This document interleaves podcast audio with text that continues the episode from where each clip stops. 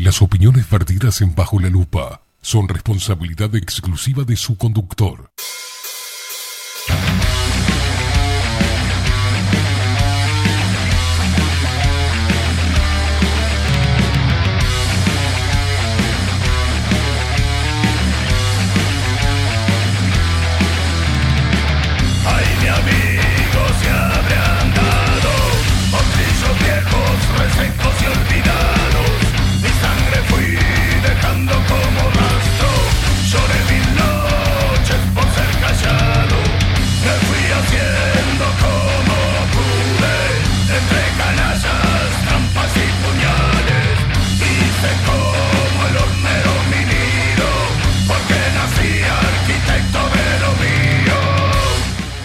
Pero muy buenos días, bienvenidos a un nuevo programa de Bajo la Lupa, por aquí por bajolalupa.uy, más independientes que nunca.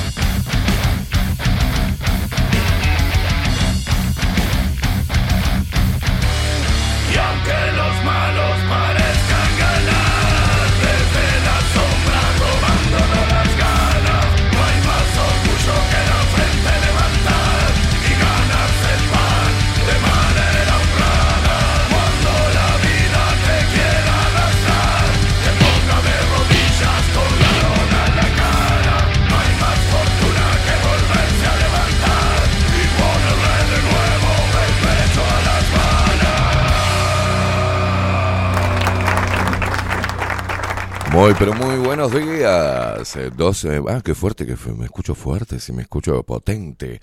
2 minutos pasan de las 9 de la mañana, damos inicio a un nuevo programa de Bajo la Lupa. Hoy se viene Oenir Sartú y su columna Tiempo Incierto.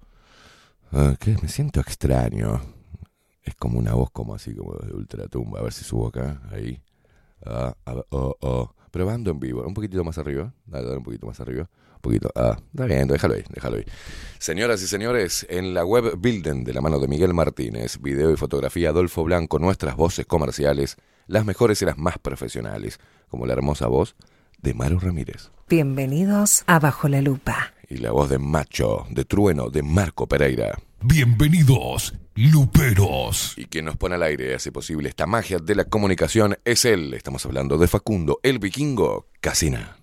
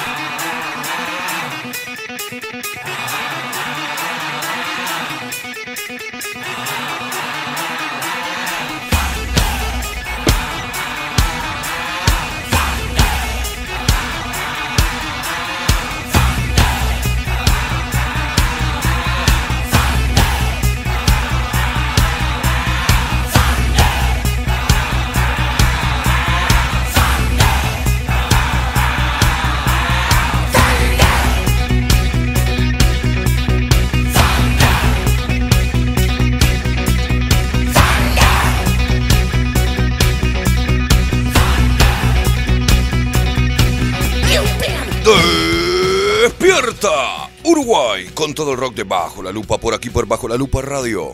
Más independientes que nunca, carajo.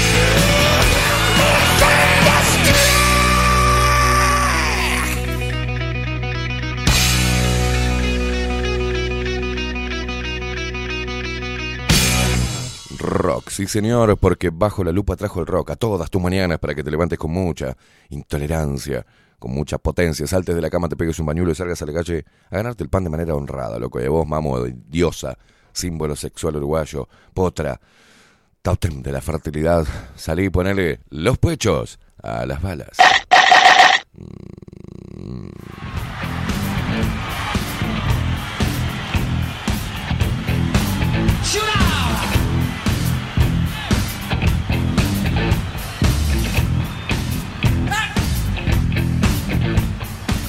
Steamboat trailer down the street, people wait all over. Ain't no sun but the sound of his feet. Machine guns ready. Y arrancamos medios cansaditos, ¿eh? Se nota, ¿no?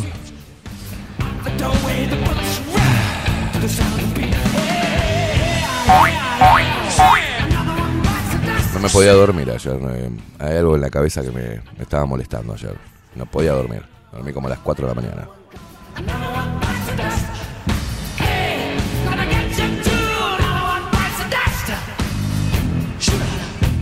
Despierta todo el Uruguay, carajo. Mirá cómo bailo, tingue, tingue, tingue, tingue, tingue. Más o menos.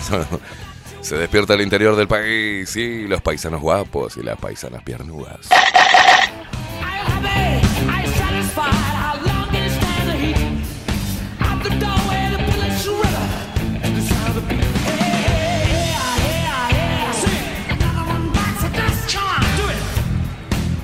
Come on, do it. Vamos, hazlo. No, si estoy una cosa de loco. Ya soy un inglaterrano. La cara de felicidad, Facu, porque acabo de pronunciar bien algo en inglés. No tienen idea. Y me hizo, bien, cabeza. Come on, do it. Do it. Es lo único que voy a decir de ahora en más. ¿Sabés inglés? Come on, do it.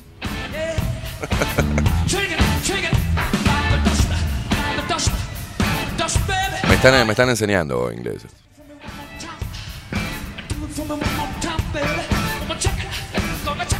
La gente, boludo.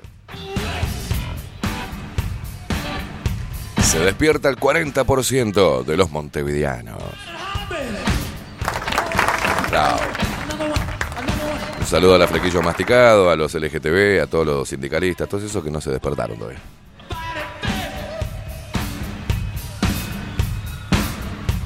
O sí, se hacen los boludos y siguen recibiendo la teca, ¿viste? Porque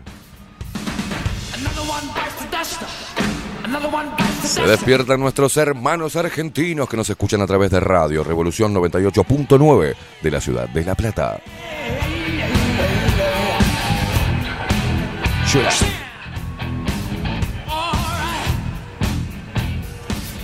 Se despiertan los locos que andan desparramados por el mundo y nos escuchan y nos ven a través de nuestro sitio web bajolalupa.uy y también se suscriben a nuestro canal de Twitch bajolalupa-uy.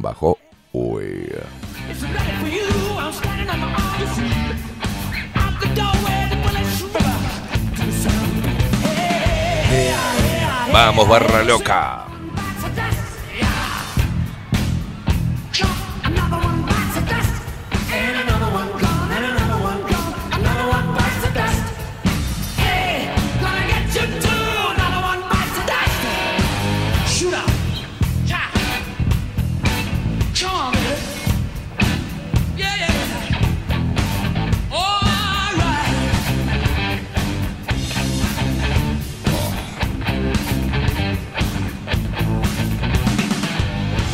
Y te comunicas con nosotros a través de Telegram, @BajoLaLupaUy, te descargas la aplicación y luego nos buscas ahí, @BajoLaLupaUy. Y si no, agendate el teléfono 099-471-356. Me siento raro hoy, la voz se me escucha raro, me siento como dentro de una lata, pero acá estamos.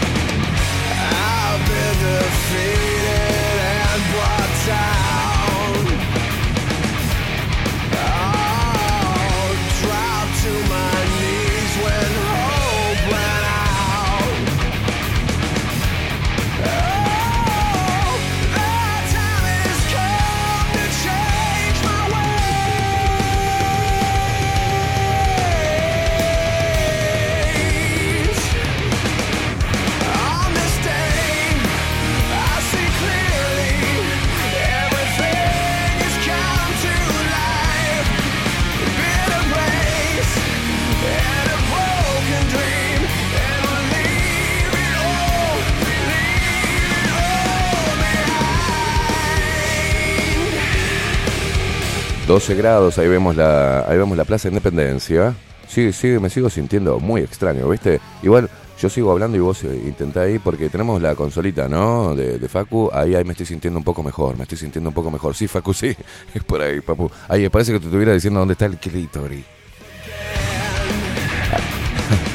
Estoy llegando al orgasmo, dale, ahí, seguí por ahí. No pares, Facu. A ver ahora, hola, ¿qué tal? ¿Cómo andan? Puede ser, igual está mejor, no te preocupes.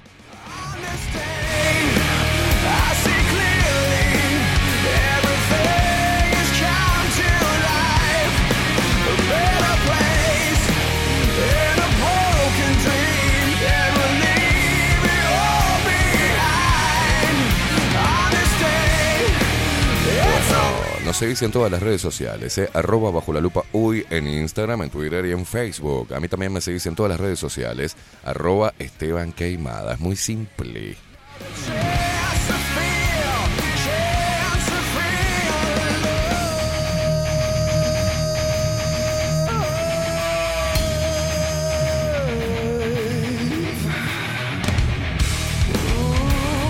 Los locos luperos que se comunican a través de Telegram, como Agustín, que dice: buenos días, guerreros, buen martes para todos. Che, Esteban, hoy es el cumpleaños de mi leona, de la leona, dice Leticia. ¿Qué hacemos? ¿La felicitamos o me das el pésame? Fuerza, guerrero, pone por acá, gracias. Agustín, le mandamos un feliz cumpleaños a la dominante de Leti. Que no me quiere mucho. Escribime algo, Leti. No sé por qué no me quiere Leti. Al cabo que ni quería. Que los cumplas feliz, dominante Leti. Que los cumplas feliz. Abrazo, guacha.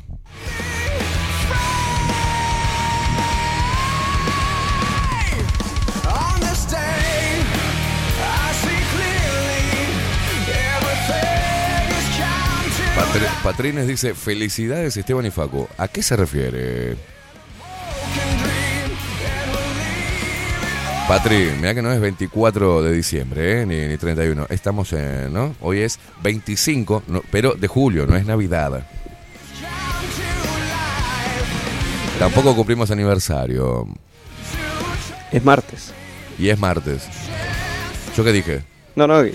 Felicidades porque es martes. Ah, porque es martes. ¡Ay, martes! Es martes, señores. Felicidades. Vaya a saber uno.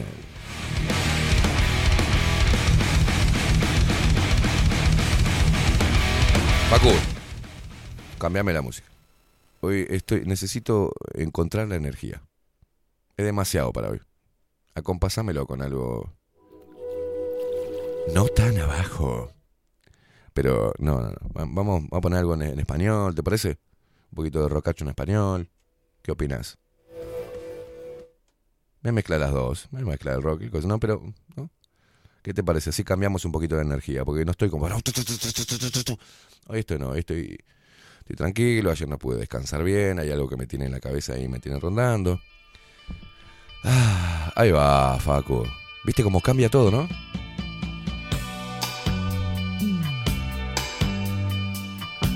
Arrancamos la mañana junto a vos. Contame qué estás haciendo, vas rumbo al laburo, ya entraste, nos estás escuchando de Canuto. Contame qué estás haciendo, preparándote un cafecito jurado, preparándote un matecito. ¿En qué andás, guacho? ¿En qué andás, guacha? Alguien me ha dicho que la soledad Soda Estéreo se esconde tras sus ojos y que tu blusa adora sentimientos. Gracias, Facu. Que respiras, tenés que comprender que no puse tus miedos donde están guardados y que no podré quitártelos si al hacerlo me desgarras. Patrines, por ejemplo, Patrines, lo que tiene es que siempre sigue la consigna, bien, ¿eh? Dice que en este momento está escuchándonos y lavando ropa. Ni contemplarlas. Patri, qué bien. ¿En qué andamos? Dice Agustín. En el laburo, metiendo para adelante. Bien, Agus. Suavemente. Trátame suavemente. Te comportas de acuerdo con lo que te dicta cada momento. Y esta inconstancia. Milton, buen día. Englishman, me dice, y Luperos todos. Que aguante Facundo, se merece un reconocimiento general. Dice, yo por dar una vuelta aprovechando los 28 grados de hoy. Está fresquito, dice Milton, que está en Francia el guacho. Milton, te odio, Milton. Quiero que me trates suavemente. Lore, nuestra tarotista loca, hermosa. Qué linda energía que tiene esta mujer, ¿eh? La verdad. Ayer... justo llegué, estaba con Vero y nos dimos un abrazo y tiene una energía tan linda, Lore. La verdad, loca, te queremos mucho acá, ¿eh? Un placer que estés con nosotros y que vengas a nuestra casa y que nos llenes de tu magia. Dice, buen día, hermosos, camino al trabajo. Muy bien, meta nomás. Damián, rompecabezas, el barbero. Tengo que ir por ahí hoy. Hoy es un martes. Termina el programa, reunión, me está fallando el auto, me tengo que ir hasta el taller, tengo que ir a buscar unos lentes que antes de que llegara Clara Visión, bueno, tengo que llevar otros lentes, ¿viste? Mirá vos lo que son las cosas de la vida. ¿Sabés lo que hice, no? La estupidez que hice con los otros lentes. Estos son de Clara Visión, por suerte veo mejor. Estaba en casa, abrí la ventana y había mucho sol. Entonces, era un domingo, era un sábado, tranquilo. Estaba tirado en la alfombra, tomando un minito después de haber comido. Y dejo los lentes en la alfombra. Voy al baño. Cuando vuelvo, los piso.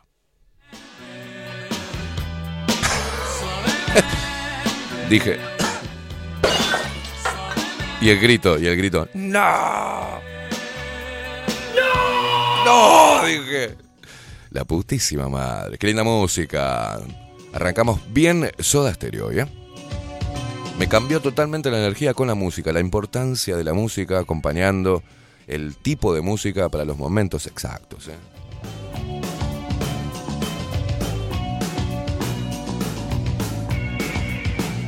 Te prefiero fuera de loco, inalcanzable. Yo te prefiero irreversible. La rubia Anair que dice buenos días Esteban y Facu, un abrazo grande, estoy amasando en la confitería, qué lindo, amasá nomás, Anair. Mientras escucho el programa, arriba papu, te mando un abrazo, qué divina, te mando un abrazo mamú. Sé que te excita pensar hasta dónde llegaré, es difícil de creer. Alvarito dice, buenos días, Luperos. Muy buen programa ayer en Machos. Extrañó Federico. Dice, bueno, ya volverá. Solo así yo te veré a través de mi persiana americana. Cuando Agapornis agarró este tema y lo hizo, casi me corto un huevo. ¿Por qué? ¿Qué necesidad? Sandra, mercado de carnes La Vaquilla. Buenos días, Facu y Esteban. Ya en la calle y obvio escuchándolos, dice. Buena jornada para todos. Repartiendo obvio en la camioneta Lupera a full. No. Mirá lo que hicieron. No. Facu, te voy a tirar un... ¡Qué lindo! La batería característica de los 80, ¿no? Pa, chupa, chupa, chupa. Los abuelos de la nada.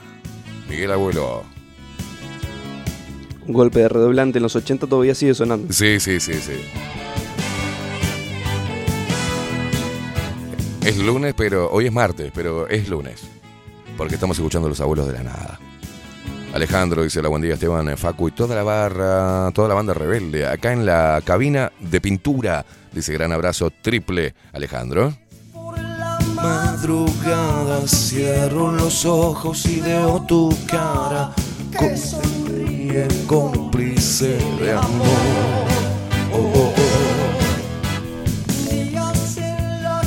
Buen día, Facundo, Esteban y audiencia, feliz martes. Yo me levanté, me bañé, dice Marta, y ahora tomo mate en la cama. Pando presente. Esa cama, Marta, debe estar llena de hierba.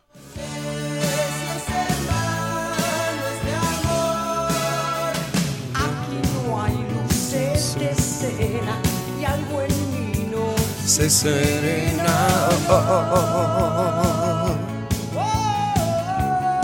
Carlito Sánchez, buenos días. Polvos cósmicos, dice Esteban, Facu, King Kong, equipo, Legión Lupera. ¿Te fijaste si te llegó en la app? Le miraron la música para ver si colaboraban. Ahora no sé, porque no me llega, mi hermano. Me tenés que sacar vos una captura. Felicidades, me pasa todo el tiempo. Dice, no sé qué le pasa todo el tiempo. Cocoleite. Acá escuchando de Canuto, dice Coco. ¿Qué estás haciendo? Contame. Sebastián, buen día, gente. Acá en la obra, como siempre, escuchando el programa con el celular encanutado en el casco, dice. Hoy viene la prevencionista, así que tengo que tener cuidado que no me atrape infragante, dice. Un abrazo.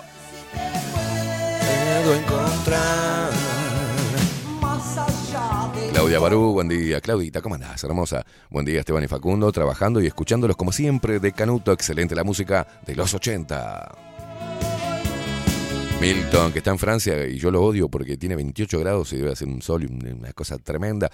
Dice, odiame, pegame y llamame Marta, jodete. Te quiero, Milton, te quiero. Ana dice, buen día, Esteban y Facu, acá ando haciendo pan, empanadas, pasteles, sándwich. Dice, una larga jornada, besotes. Qué bien, todas con las manos en la masa. Este amor. Muy buenos días, Esteban, Facundo y Luperos, nos dice Anita, Ana Carela, que está en el taller. Dice, mate, laburando y escuchándolos. Qué lindo saberlos de ahí, ¿no? Del otro lado, que están haciendo sus tareas y nos tienen de fondo a nosotros. Le mando un beso en la cola a cada uno. Espero que se hayan bañado.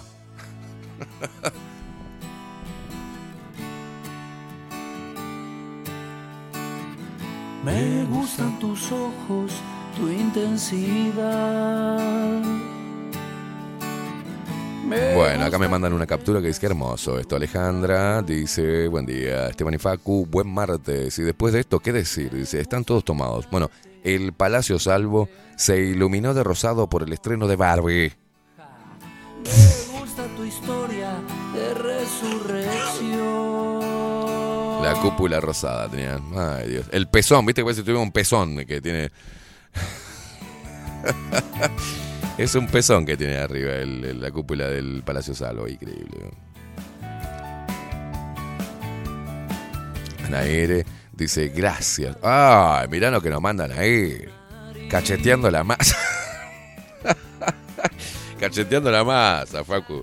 No sé por qué. No sé por qué tiene otra connotación eso. Sí, mamo, cacheteame la masa.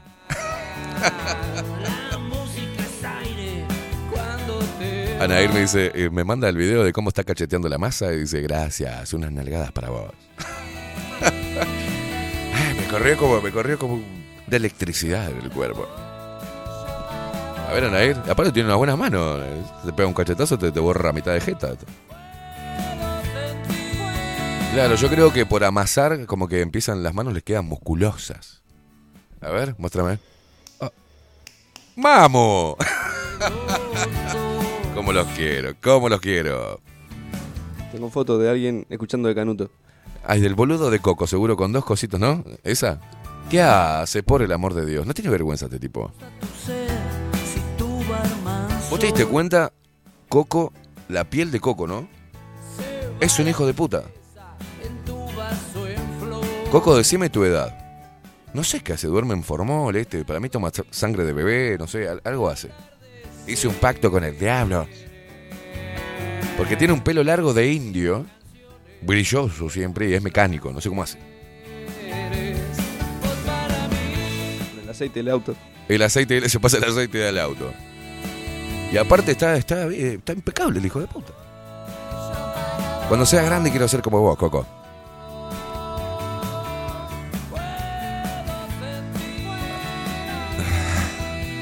Pulga radioactiva. Karen, ¿cuántas veces te vas a cambiar los nombres y poner nombres tan pelotudos? La pregunta, ¿por qué no te pones Karen?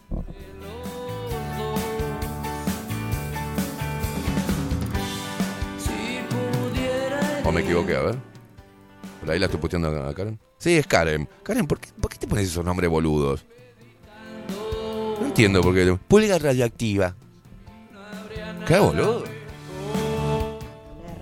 No, ningún ponerla, Karen. ¿Por qué no te pones Karen? Eso me suena como que no quieren que la encuentren.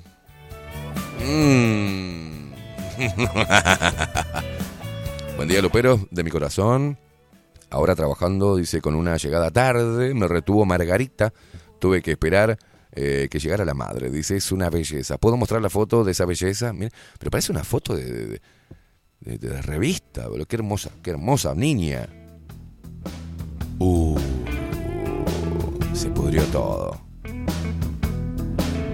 Nos conocimos bailando en un bar.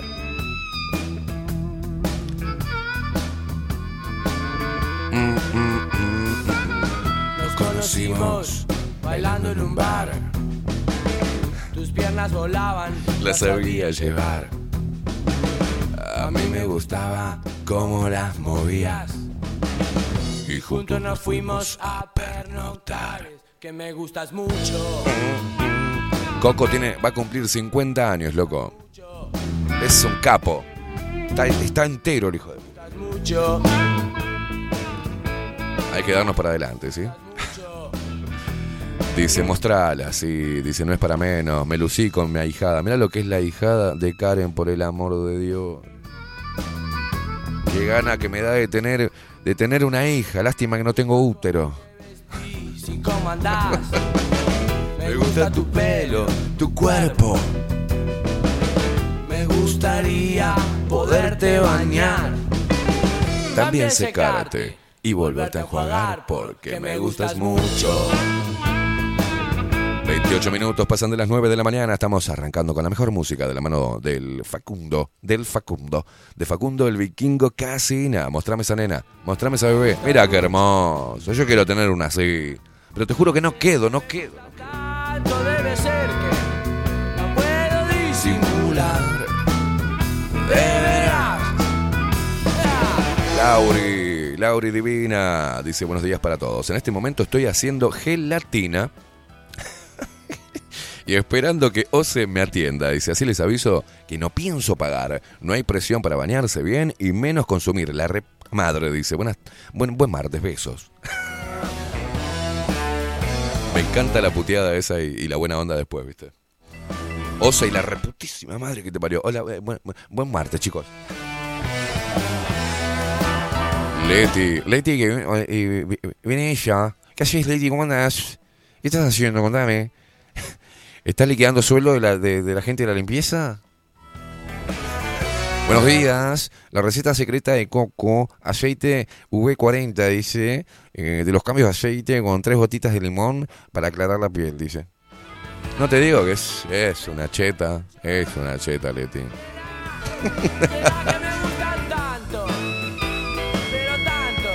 Ay, qué linda edad, Patricia. Va a cumplir 69.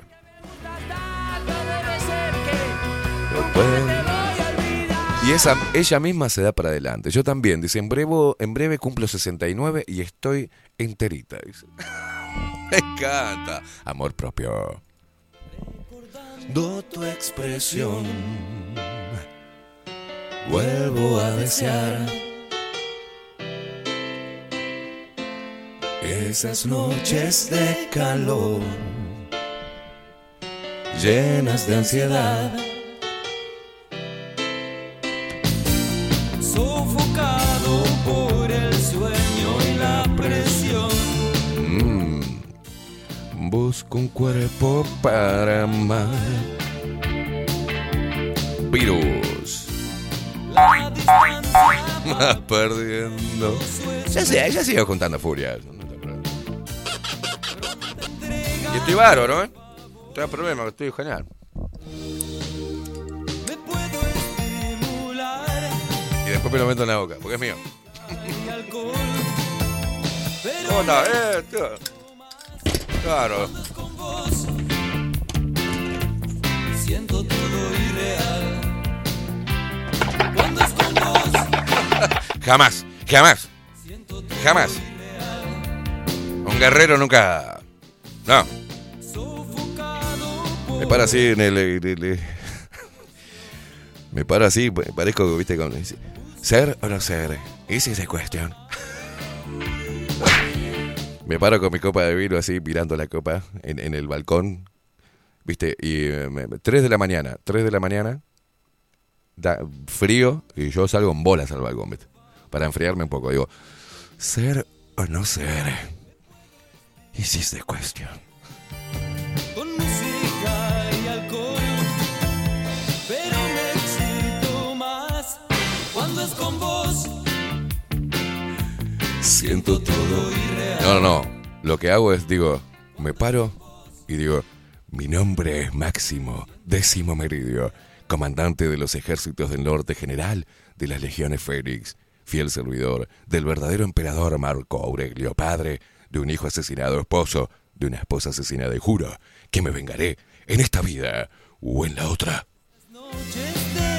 Después vos, ¡ay, qué frío! Y entro. Volveremos a casa con nuestros escudos o sobre ellos. Me gusta como intenta poner voz de... No. Volveremos... Volveré a casa con mi escudo o sobre él. Casi muero en el intento. Y después digo, ¡ay, qué frío! Ay, Dios mío, dice Marta, la puta madre. Me hiciste acordar al padre de mis hijos que cuando salía...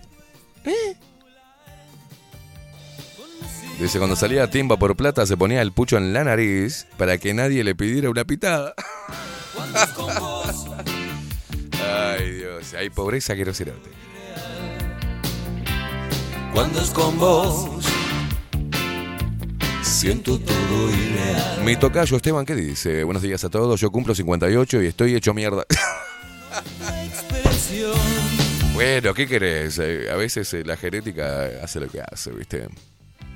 Cintia Betina, buenos días, jaja, por Dios, dice, escuchando los de Canuto en la oficina, les deseo muy buena jornada, gracias, hermosa.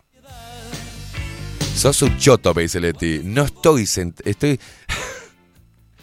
No, dice, estoy sentada haciendo la del IRPF. Ay, Dios. La devolución del IRPF. Viste que estás haciendo algo de cheta.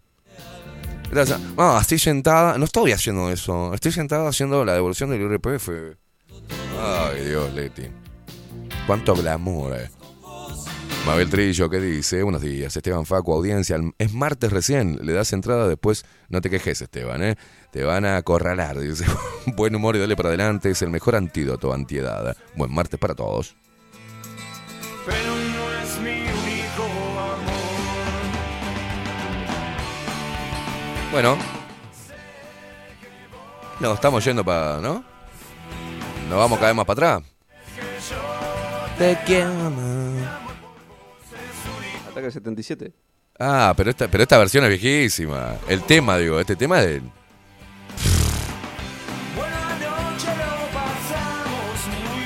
De los, si no me equivoco, de los 70, los 60, 70. Sí, el álbum es del 2000, pero la canción... No, Facu, usted ni yo éramos nacidos cuando estaba este tema ya sonando, haciendo... Sé que yo te amo. Ay, Dios mío. Paulita la huerfanita. Yo cumplí 44, pero me dan 10 años menos. Tómatela, pa. Pero ¿quién te mintió así de esa manera? Dice que a ella le dan 10 años menos porque... Y recomienda la leche de ordeña, que funciona, dice.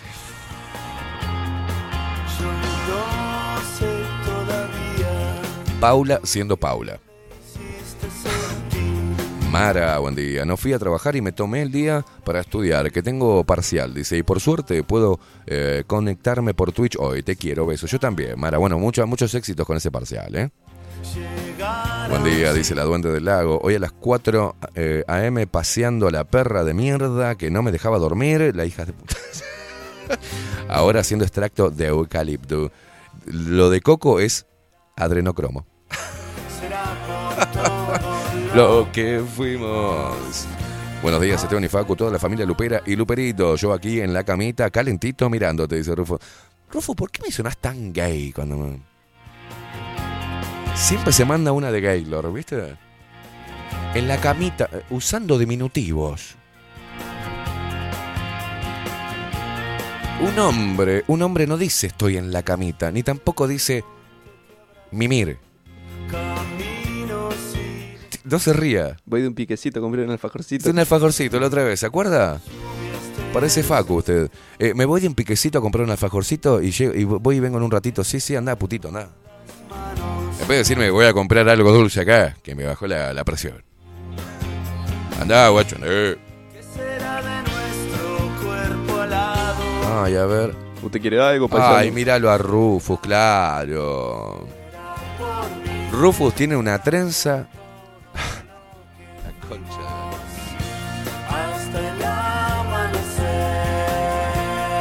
concha. Rufus, ¿puedo mostrar tu foto? No. Tiene hecha en la barba, toda llena, blanca en canas, tiene hecha una trenza. Y vos sabés que para qué se utiliza eso, ¿no, Rufus? Las cuerdas son para la campana. Pom, pom, pom. ¿Para qué utilizas esa trencita? ¿Para qué te la utilizan, papú? ¿Cuál es la utilidad de esa trencita? Por favor, decime, Rufo. Yo le voy a enviar porque dice que sí que podemos mostrar su foto, Facu. Mirá esto. No te digo yo. Ay, Dios, Rufus. Esta nariz no está al pedo, ¿eh?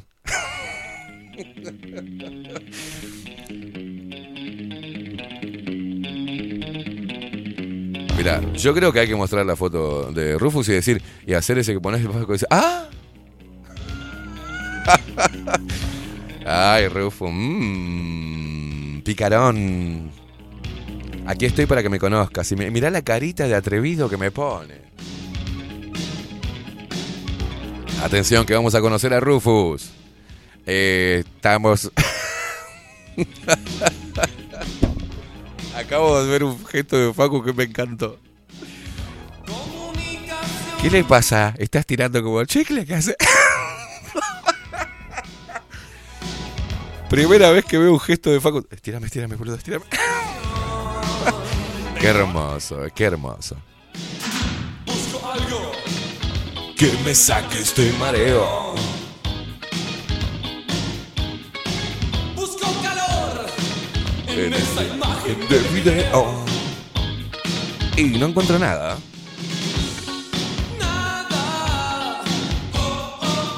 Nada personal. María Luisa, hermosa, que dice muy buenos días, pronta para salir a ponerle el pecho a las balas. Nada personal. Ella no puede pensar, está olvidada.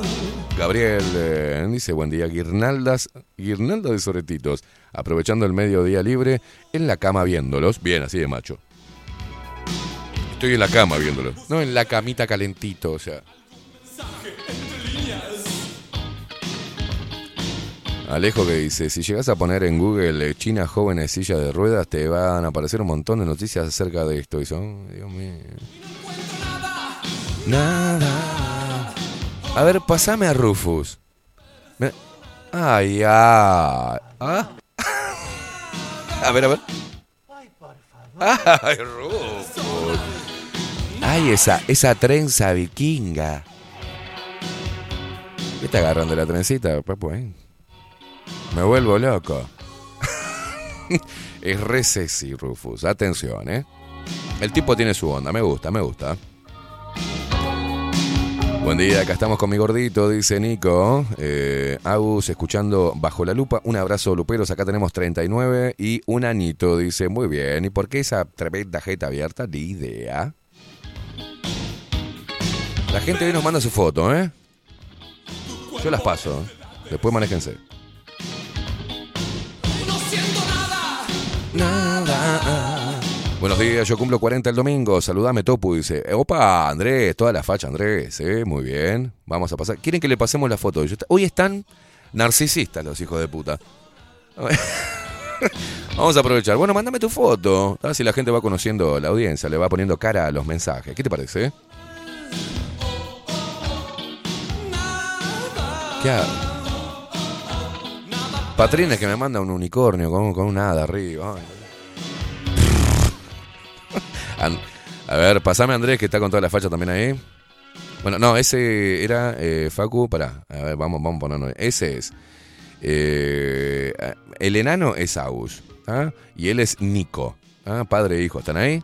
Mirando y escuchando Bajo la Lupa. Perfecto. Y ahora pasame a Andrés a ver qué se hace. ¡Oh, Andrés! Pero qué facha, ¿dónde estás? ¿Dónde estás, boludo? ¿Dónde estás? ¿En Jerusalén? ¿Dónde estás? No sé si no eran las piedras eso. Seguramente. Milton. Ay, Milton también me manda su foto. Ay, Dios. Y todavía me mandan la foto. Teóricamente la foto la vieron, se la sacaron y dice, qué bien que salí, se la voy a mandar. Porque la va a poner al aire. No. Ahí te va la foto de Milton desde Francia, loco. Ah, me muero. Unas caras tan preciosas. Andrés está en Valencia, España, claro. Parecido, pensábamos que eran las piedras, ¿no?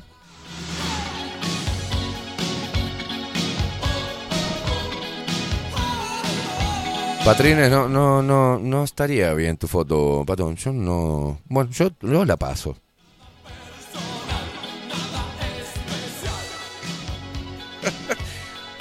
Yo sé, ustedes me mandan la foto, quieren decir que se vieron lindos. Y yo aguanto esa movida, ¿eh? ¿A quién tenés? Mírenla. Mírenla. Patrines, pasame Patrines. No, pues si ella mandó la foto, dice, yo me veo linda en esta foto. Una selfie es. Ay, mírenla. Ella baila sola. Divina, Patrines, con ese piercing ahí, toda la onda, ¿ven? Mírenla, ella está tan sola. Mírenla, en sus ojos. Más que barba vikinga te la debo, dice, lo que ofrezco es barba pelo de Cheico. No. Daniel Regueiro nos manda su foto también. Bueno, ¿qué no? ¿Cómo están hoy demandados, eh? Cero vergüenza tiene. Me están llegando fotos de todos, Facu, así que te voy a hacer laburar, ¿eh? Jugar con tu ilusión. Damián la foto también. La libertad y ahora, ¿cómo huir de esta prisión? No. Marta la buscaste, esa no estás así ahora. ¿Cómo te fuiste de joda con las chicas, Marta, eh? Marta tiene toda la onda, parece la de Roxette. Parece la de Roxette o mi tío Cacho. Una...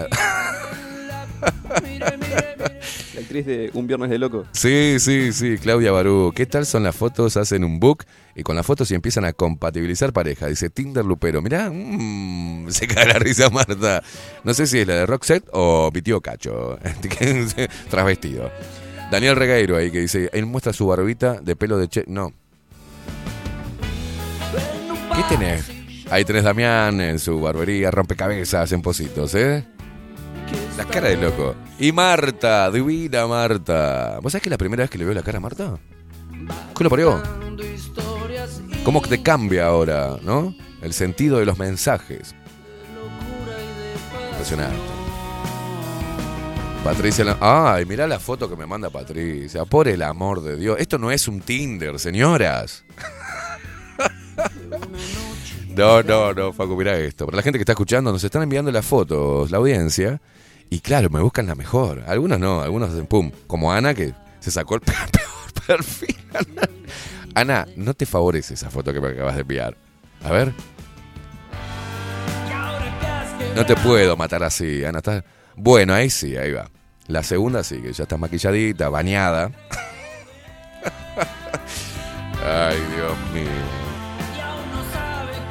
No, la foto de Patricia Lanfranco, como diciendo acá casual, es una... No. Facundo, ¿usted se está sacando fotos? ¿Me puede prestar atención y deja de sacarse selfie? Pero este pelotudo se hace. Lo enganché justito, estaba de acá, mirá. Ay, Dios. Y aparte a Facu le encanta salir en planos horribles. Le fascina. Buen día, Alejandro Lerner. Volver a empezar, dice Tato. No, te de joder, Tato. Oh, Dios mío. María Montero nos manda la foto de cuando fue al estadio. No, me están llegando fotos, una cosa de locos. Vos sabés que vamos a tener que hacer un número para que la gente envíe ahí y usted las tenga, ¿no? Ay, Dios mío. Nat 18. Ay, Nat 18, toda Ceci también. Ay, mirá. Bienvenidos al Tinder de Bajo la Lupa, ¿eh?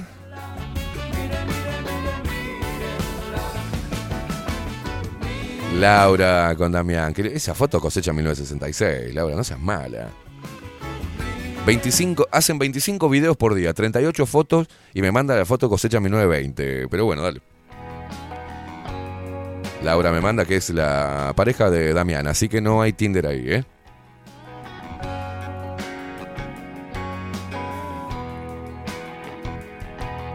Ah, claro, ahora me acordé, Marta, esta es la foto de Tazú, sí, muy linda.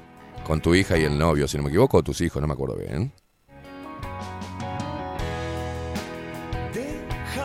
Agustín Pelerey, te conviene que es la foto con Leti. Sí, hermano.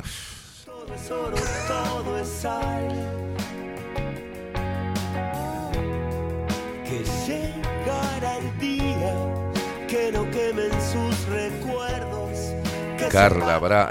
Mirá Patricia Lanfranco. Dejala ahí congelada. Estoy acá, Esteban, te mando una foto casual. En este momento estoy escuchando, acá en el sillón, en esta posición. Alguien me sacó una foto, no sé quién. Patricia Lanfranco. Acá tenemos a Ana con su Dorima. Que todo esto es una locura. Pará, ahí tenemos a Ana, a María Montero, ¿eh? Ahí la tenemos a ella, divina, la rubia. ¿Qué hace usted ahí, Facundo? Se coló la foto. ¿Qué hace usted ahí? Ahí la tenemos a Nat, la ex rubia, así acá también, casual, en la puerta de Alcalá. ¿Qué es eso? Derrumbaron una casa y quedó la puerta, ¿qué es eso? No es el tiempo el que llevará.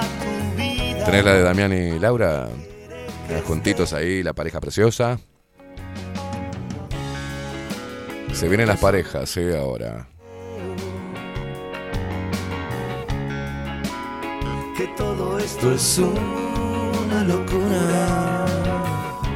No, Leti, esa foto no se puede. Leti, no te vemos en esa foto, Leti. Meté la tuya de perfil, Leti, que estás preciosa.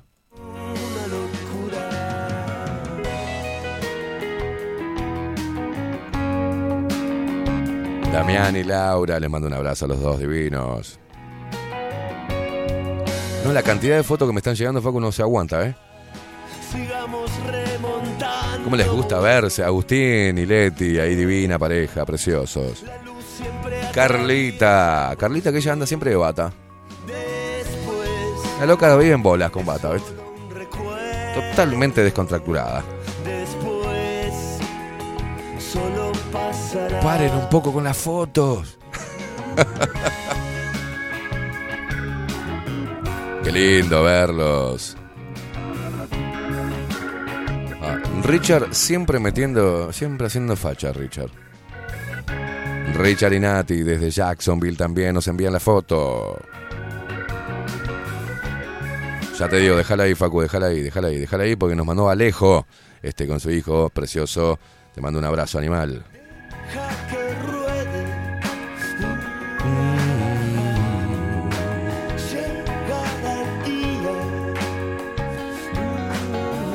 Cómo me gusta verlos, che, qué lindo, ¿eh? Gracias por estar ahí del otro lado.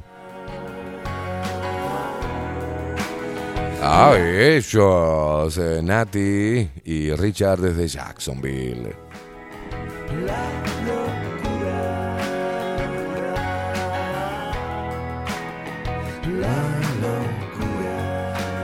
No, Nati no lo cagues a pedo. Pará.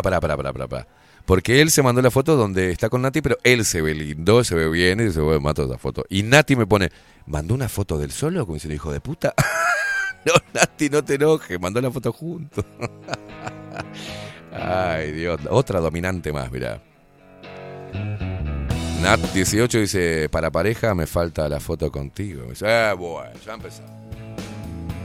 Venías bien, Nati, ¿ves? Te degenerás, ¿viste?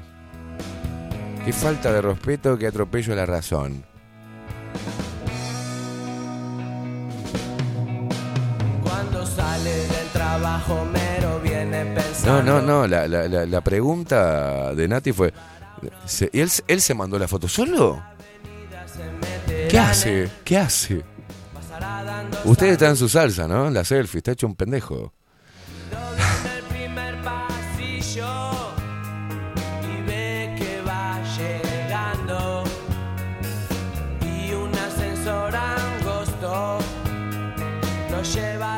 También está... ¡Ay, qué divina! Lali con Diego. Mirá qué hermosa foto.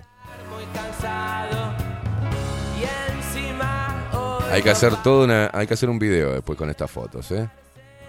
¿Qué hace? Es un estúpido. Deje de sacarme fotos, idiota. Dice, escuchate, Rufus, hace un compendio. No. Hacé un compendio de fotos y subilas con la audiencia lupera. Vamos a hacer un compendio. Mientras que escuchamos música en el Winco.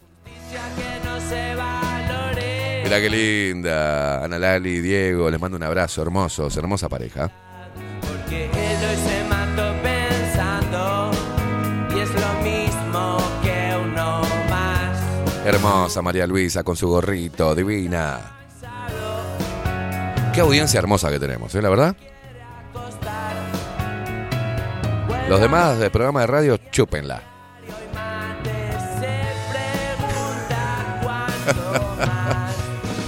Ay, Dios. Opa, Víctor Valleiro también. Aparte, manotean la primera que le sale ahí en el álbum y la mandan los gachos, ¿no? Wilson manda su fotel y también de Alicia. Mirá lo que es esto, divino. Alicia con... Buenos días, sorretes en el taller, trabajando y escuchando buena música. Buena jornada, trolos. Decime el nombre de esa hermosura, Wilson. La vida en un barrio es así y pocos son los que van. Yo creo que Alicia va a decir, ay, Wilson, mandaste esa foto. Y es así. Nati, no. Podemos ser felices así. Nati la duende del lago. Se pone esos pijamas de mierda, yo no entiendo nada. Una muchacha grande ya. Buen día, Esteban y Facu, buena jornada, dice Marce. Pasaste no estás pasando fotos, ¿no? Por ahora. Ahí va, la estás juntando toda, bien, juntala toda. Estás como yo, juntándola toda.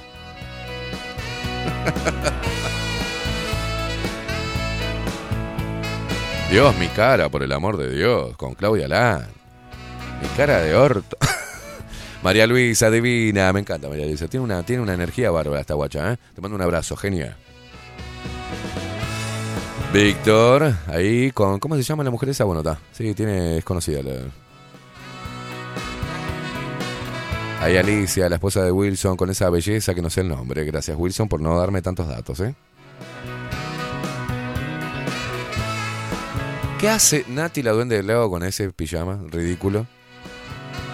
¿Qué tiene, un gorro aparte puesto? No. Parece que hace papá. Acá estamos, Carlito, ¿eh?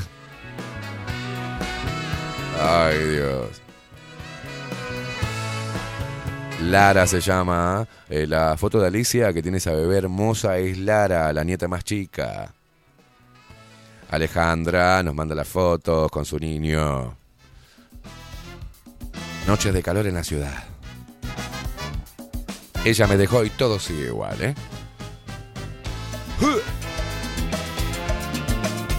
¡Qué lindo! Una mañana de compartir las fotos de la audiencia.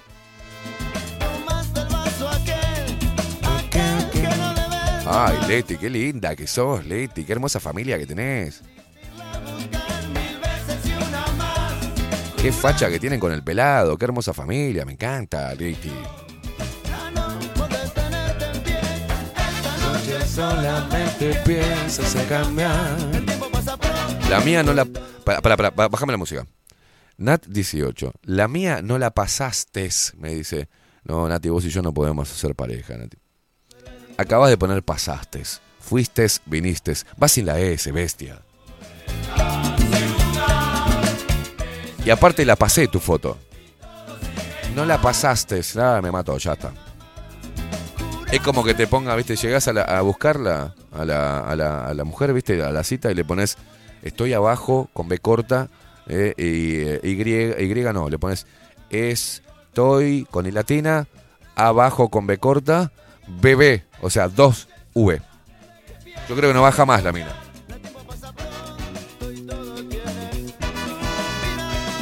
Es pasaste, viniste, fuiste, no ceses, las ceses. Ay, Dios. Ay, Nati. ¿Quién es? ¿Quién es? Nati y Richard desde Jacksonville. Pero, ¿quién sos? Es una actriz conocida, ¿qué? ¿No? Ay, oh, pero qué glamour. Mirá mi cara, por el amor de Dios, con Claudia Lan. En la Carola fue eso. Ale, te mando un abrazo, Ale. Y su hermosura de niño. Marce y Alfo, vea las caras.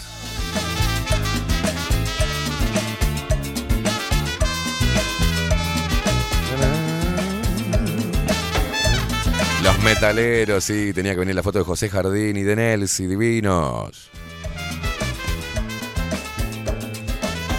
José, Nelsi te va a decir, esa foto mandaste, idiota. Charles, desde Miami, el metalero loco. Qué lindo ver sus fotos, loco. Oh, se me chingoneó todo acá.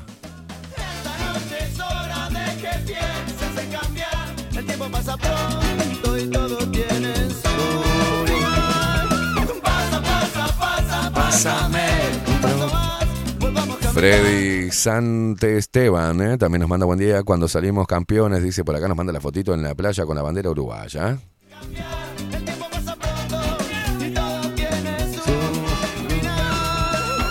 Pará un poco, paren un poco.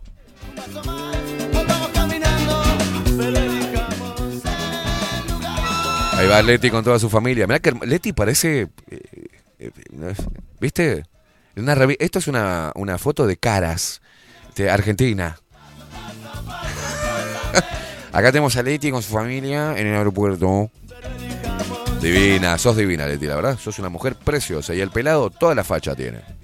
Una pareja divina, más los pibes que le salieron. Nelsi, estos dos locos. Nelsi con la cerveza y Patricia Lager, boludo. José Jardín y Nelsi, los metaleros con la remera de Malevaje. Mirá que lindos. Charles, desde Miami.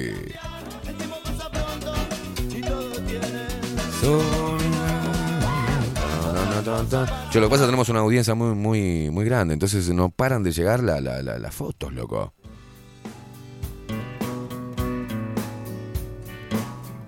Acá tenemos otra que mandó Mabel conmigo también, con Marce Alfo y su papá. Hay un montón de fotos. La idea es que mandaron una foto de ahora, qué están haciendo ahora, ¿no?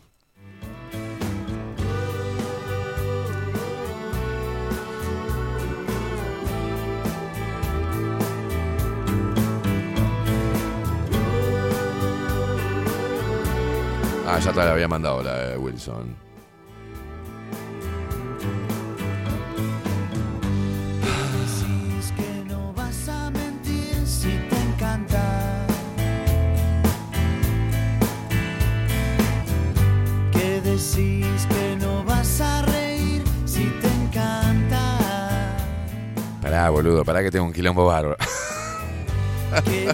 Freddy nos manda ahí Santo Esteban. Cuando salieron campeones, después ya sabés de qué mierda, no sé, pero en qué playa, ni idea, ni la más puta idea, pero con la bandera uruguaya. Wilson y Alicia, divinos. ¡Lo siento, Wilson! Ese día, dice Leti, mirá, ahí estamos con Mabel Trillo, Marce, el papá, y Alfo, y yo ahí en la puerta de Tazú, me acuerdo. Leti dice, ese día estábamos despidiendo a Seba, que emigró a Nueva Zelanda, en principio por un año. Mirá vos. Leti es una rubia hermosa, ¿eh? Sandra, mirá Sandra, laburando como tiene que ser, ¿eh? Sandra del Mercado de Carnes, la vaquilla, con la carne picada.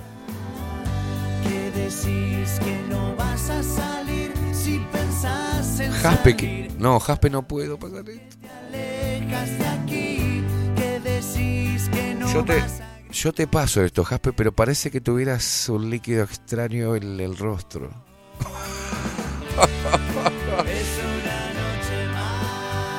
Ahí podemos ver, bueno, qué es lo que tiene Jaspe en la cara. Yo no puedo creer que Jaspe se viva sacando selfies y que me mande esta foto. Pero si me manda esta foto es que quiere que la muestre. Es una foto jugada, ¿eh? Puede hasta que nos censuren y nos bajen el canal, así nos mateo. Nos van a bajar el canal. Puede confundirse con otras cosas esto. Ahí tenemos a Sandrita trabajando ahí con la carne picada en Mercado de Carnes La Vaquilla, San Martín 2555. Jaspe, ¿qué tenés en la cara? No hay otro color... ¿No hay otro color de mascarilla, Jasper? ¿Qué es eso? Salen 10.000 flechas de suposiciones. No.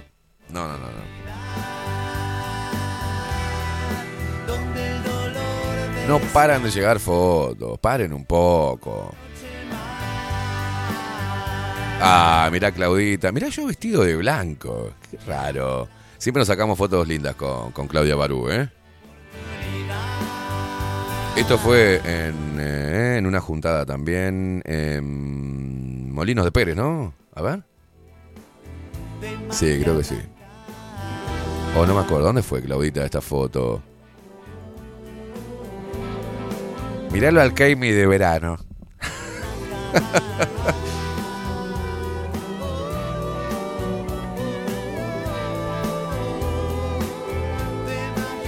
Ah, verá que lindo. Siempre, a mí me encanta sacarme fotos con Claudia porque siempre sale hermosa ella. Siempre sale con un lindo gesto.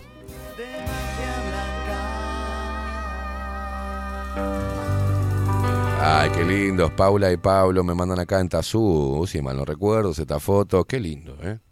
Mirá que cuántos recuerdos estamos cosechando juntos.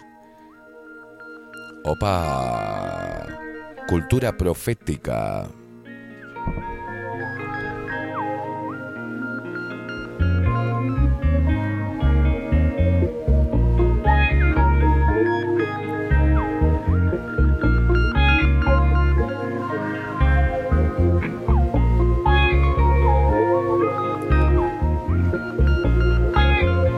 Tenemos a Paulita y a Pablo, divinos. Tus ojos puede ser ilegal, mas si cuando miras solo inspiras a pecar, esa sonrisa peculiar de jugar a tentar letal, esos dotes que si sabes cómo usar para matar. Te has armado de forma perfecta para hacerme agonizar tan muerte lenta, mientras tu boca violenta revienta dentro de mi boca como un rayo, una tormenta.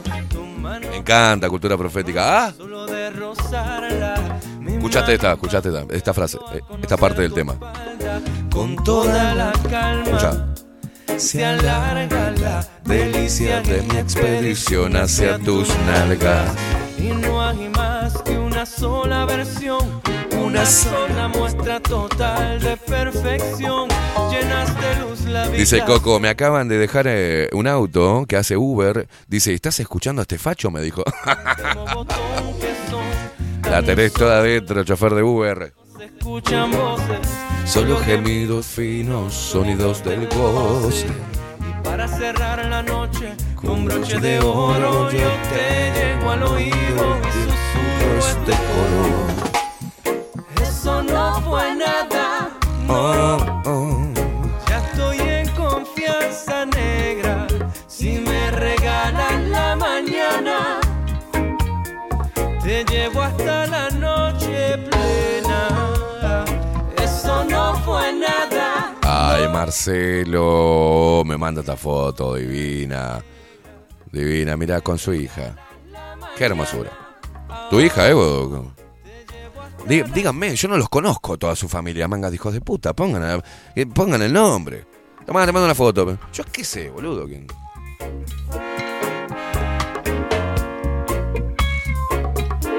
Ay, Guillermo. Pero Guillermo, limpia el vidrio, Guillermo. Está bien. El gimnasio está haciendo lo suyo, Guillermo. Yo te entiendo, pero limpiame el vidrio. Vamos a ver si nos lavamos los dientes y no salpicamos tanto el espejo. Muy bien, los brazos ahí, coso, Si no me equivoco, está Venir, está en la puerta. Total de perfección. Yo que vos lo voy a buscar porque si no se enoja, Oni. Déjame más arriba la música. Bueno, por acá, Guillermo. Lo aclaré arriba, botón. Dice, bueno, buen día por limpiar el espejo. Qué hijo de puta, no puedes mandar esta foto. Patricia, ¿qué dice? Paletti, no creo que sea crema o máscara porque estás maquillada. Puedo pensar. No, Patricia, no. No. Qué divino. Acá Daniel nos manda la foto de toda la familia. Mirá con Jazmín. Qué lindo, loco. Bien, Facu entró, Venir, antes que se ponga nervioso. Buen día. Mía se llama la hija de Marcelo. Mirá esa foto de bebé. Bueno, vamos a mostrar un par de fotitos más y nos vamos a la pausa porque... Dice Nelsi, qué lindo, Cultura. Después tendré que ver por Spotify, así veo las fotos. Sí, lo tenés que ver después porque están todas las fotos. Bueno, si ya mandaste una, Marce, ya está. El que ya mandó una foto, si la pasamos, no manden más. Ay, son como niños. Te llevo hasta la noche plena.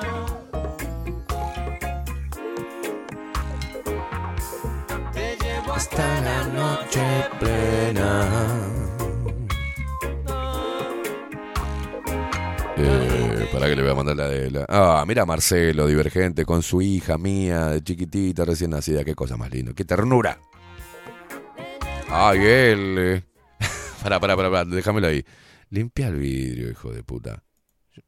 No sé. Y acá encima puso... Era preferible que limpies el vidrio y después nos mande la foto. Pero él acá nos pone... Pará. Guillermo, acá por limpiar el vidrio... Divino. Ahí tenemos a Daniel, junto a Jazmín, la de Pieta Guay y su esposa. Qué linda familia, Ay, Dios. Micaela, ¿qué dice Micaela? Hola, buenos días Esteban y Facundo, hace poco los escuchamos y hoy es la primera vez que escribo, ahora estoy rumbo a casa, recién salí del trabajo, muy buena música la de hoy, un beso, dice Micaela, hermosa, Micaela, mandame la foto, Micaela.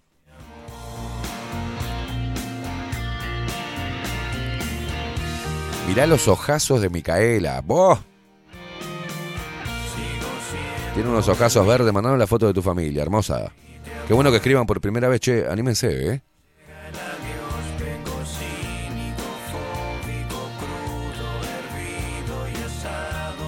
No me están cargando las fotos, ¿eh? Pasá mi foto, Esteban. Beatriz, ¿a dónde me mandaste, Beatriz? La otra Silvia que me manda con su marido, ¿será? Después hacemos con, ¿no? Después hacemos un compendio.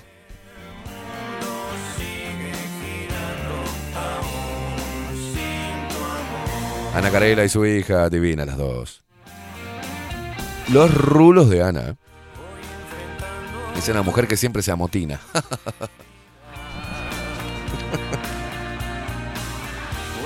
Ahí lo tenés, Alberto. Perdón, bueno, perdón. Bueno, nos mandan fotos de Miami, ¿no? Nos mandan fotos de España, de Valencia. De Colombia, bueno, de varias partes del mundo.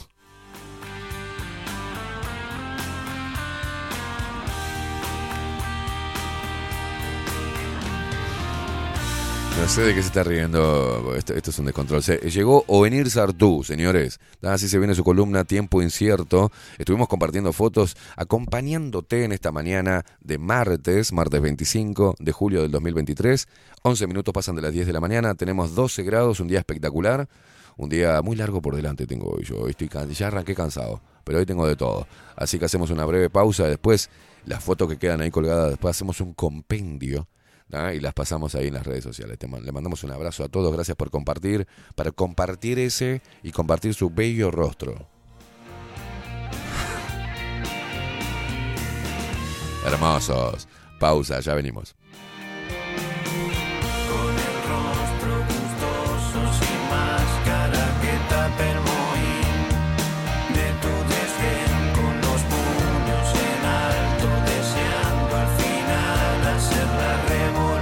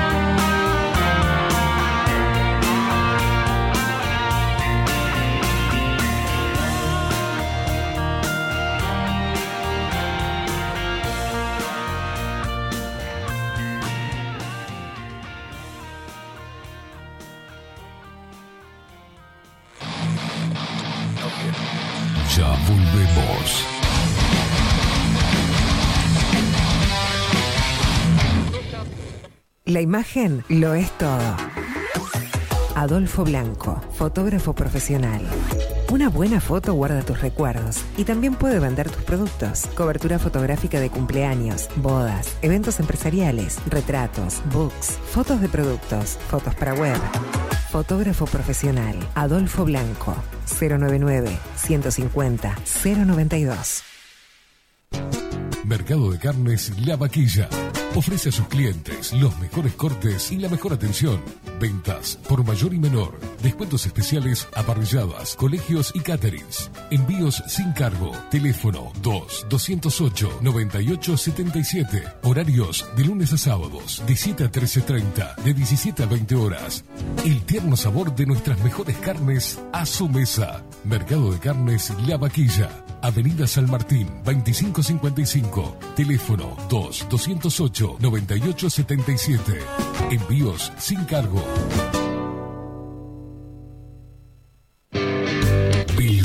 Transformación digital.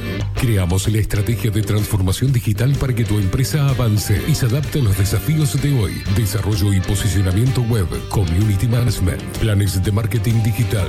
Builder, transformación digital. Comunicate al 094-400-060 o escribinos a hola@builden.uy. Café Jurado, directamente desde la planta hasta su propia taza, siempre garantizando la mejor calidad. Café Jurado, su cuerpo, su intenso sabor y su aroma hacen de nuestro café un placer único. Desde 1912, pasión por el café. Estudio Jurídico Notarial, Perezcal y Asociados. Más de 25 años de experiencia en todas las materias, representando a estudios nacionales e internacionales. Una amplia trayectoria en materia penal, sucesiones y reivindicaciones.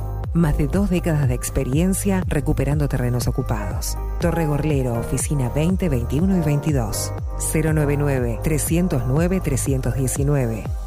Estudio Jurídico Notarial, Perezcal y Asociados. Mostrá tu mejor sonrisa.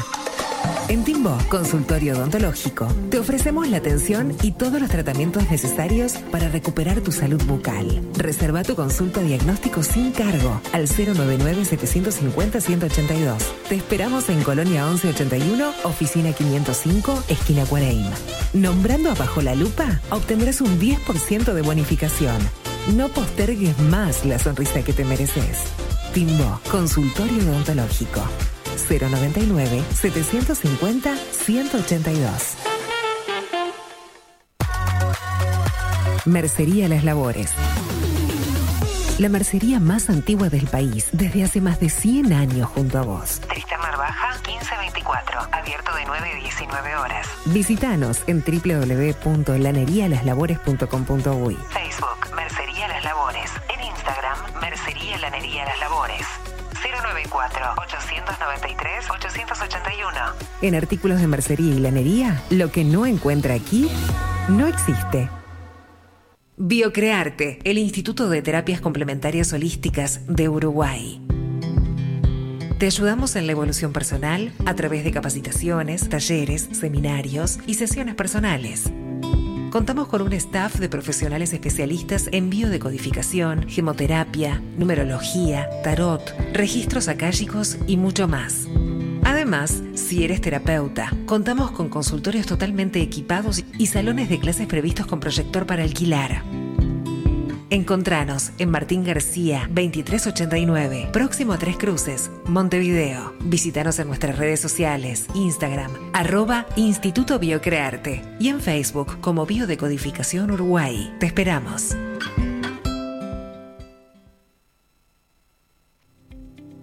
Claravisión. Somos una empresa joven con un equipo de profesionales con más de 30 años de experiencia en la toma de visión y en la adaptación de lentes de contacto.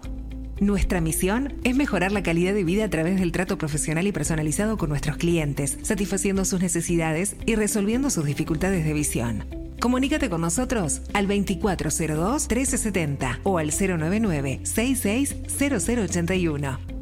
Óptica Claravisión, Eduardo Acevedo, 1581. Mejorar tu calidad de vida es nuestra misión. Wolfer Contenedores. Realizamos oficinas, viviendas y proyectos a medida. En Wolfer Contenedores, armamos el proyecto para tu vivienda con uno o más contenedores. Visita nuestro showroom en Ruta 1, kilómetro 155-500 y elegí tu vivienda. Wolfer Contenedores, para entrega inmediata. Informate al 094-263-705-45-20-3163 o en wolfer.com.uy. Wolfer Contenedores, desde Colonia y Montevideo para todo el país. Grupo Service. Servicio técnico especializado. Huawei, iPhone, Xiaomi. Trabajamos con todas las marcas. Contamos con servicio express. Cambio de pantalla en 30 minutos. Grupo Service. Grupo Service. Reparación de celulares, computadoras y tablets. Encontranos en nuestra web, gruposervice.com.uy y por WhatsApp 094-389-568. Salón Libertad tiene todo lo que te puedas imaginar. El salón más completo del centro. Agencia oficial de timbres notariales, profesionales y judiciales. Paraguay 1344. Teléfono 2900 3833. La venta o la compra de tu próxima casa puede ser un dolor de cabeza. O puede que no. Estamos preparados para acompañarte en cada etapa del proceso y que la recuerdes como una experiencia muy especial. Somos un equipo profesional que trabaja en red con más de 500 agentes. Eso asegura una amplísima llegada de tu propiedad a potenciales clientes y un acceso a una base de datos enorme con múltiples opciones, tanto si tu compra es para vivir o para alquilar. Comunícate con nosotros al 091-743662 y seguinos por Instagram, @parabienes_. Para bienes, más servicios, mejores negocios. Pescadería El Italiano. Ubicados en el Puertito del Buceo, les ofrecemos pescado fresco todo el año y gran variedad en mariscos, productos de excelente calidad, llevando confianza a su mesa. Los esperamos con la mejor atención personalizada. Pescadería El Italiano, de martes a domingos, de 8 a 20 horas. Contamos con envíos. Pescadería El Italiano. Comunicate al 2-622-7930 y por WhatsApp 095-43-3502. La Carola.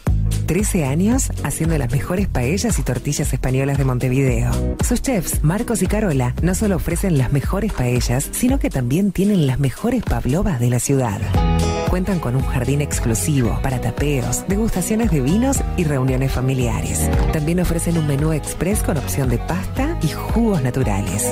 De martes a viernes a partir de las 20 horas, sábados y domingos, también al mediodía.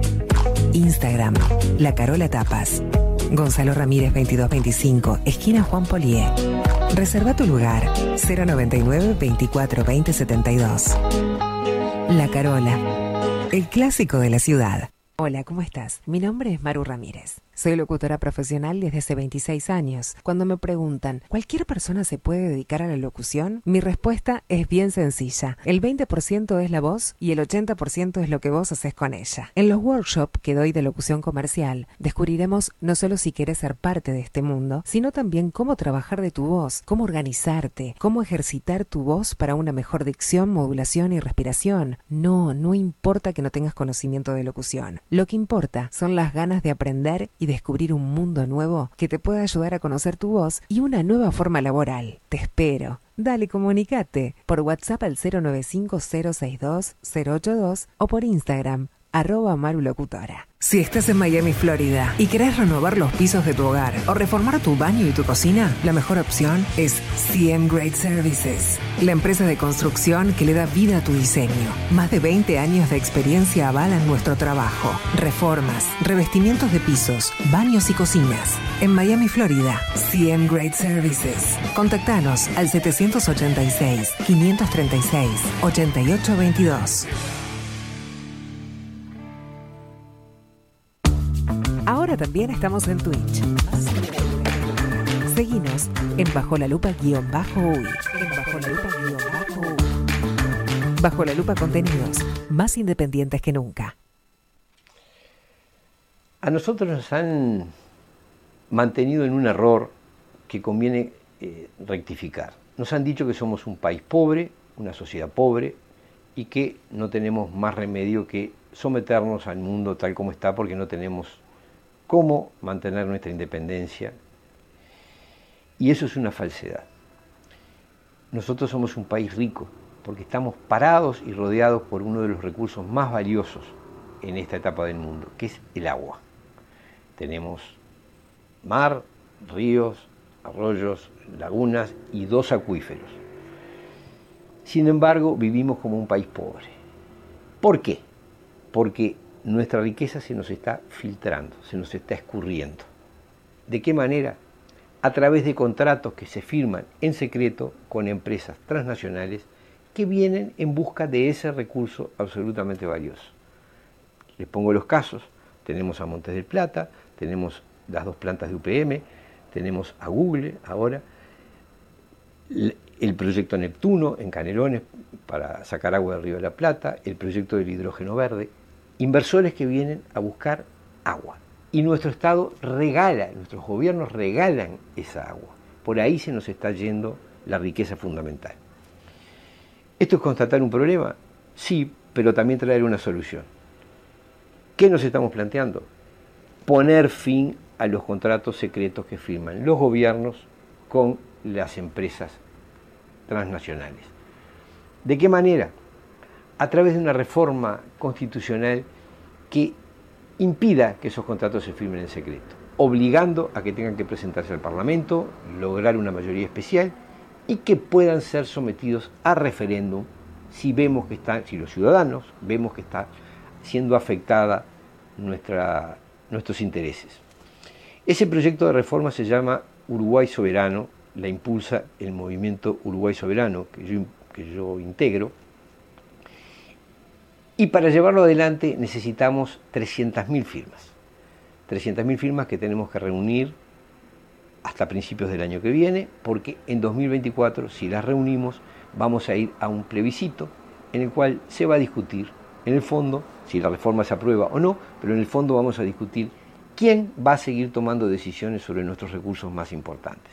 De modo que nosotros somos un movimiento ciudadano, no somos un partido político, no presentamos listas, estamos integrados por simpatizantes de todas las corrientes políticas del Uruguay. Actuamos como ciudadanos uruguayos y estamos peleando para asegurar la buena administración de los recursos fundamentales de nuestro país. En concreto, estoy pidiendo tu firma. Necesitamos 300.000 firmas para que nuestro país pueda discutir qué va a hacer con su riqueza en el futuro. Muchas gracias.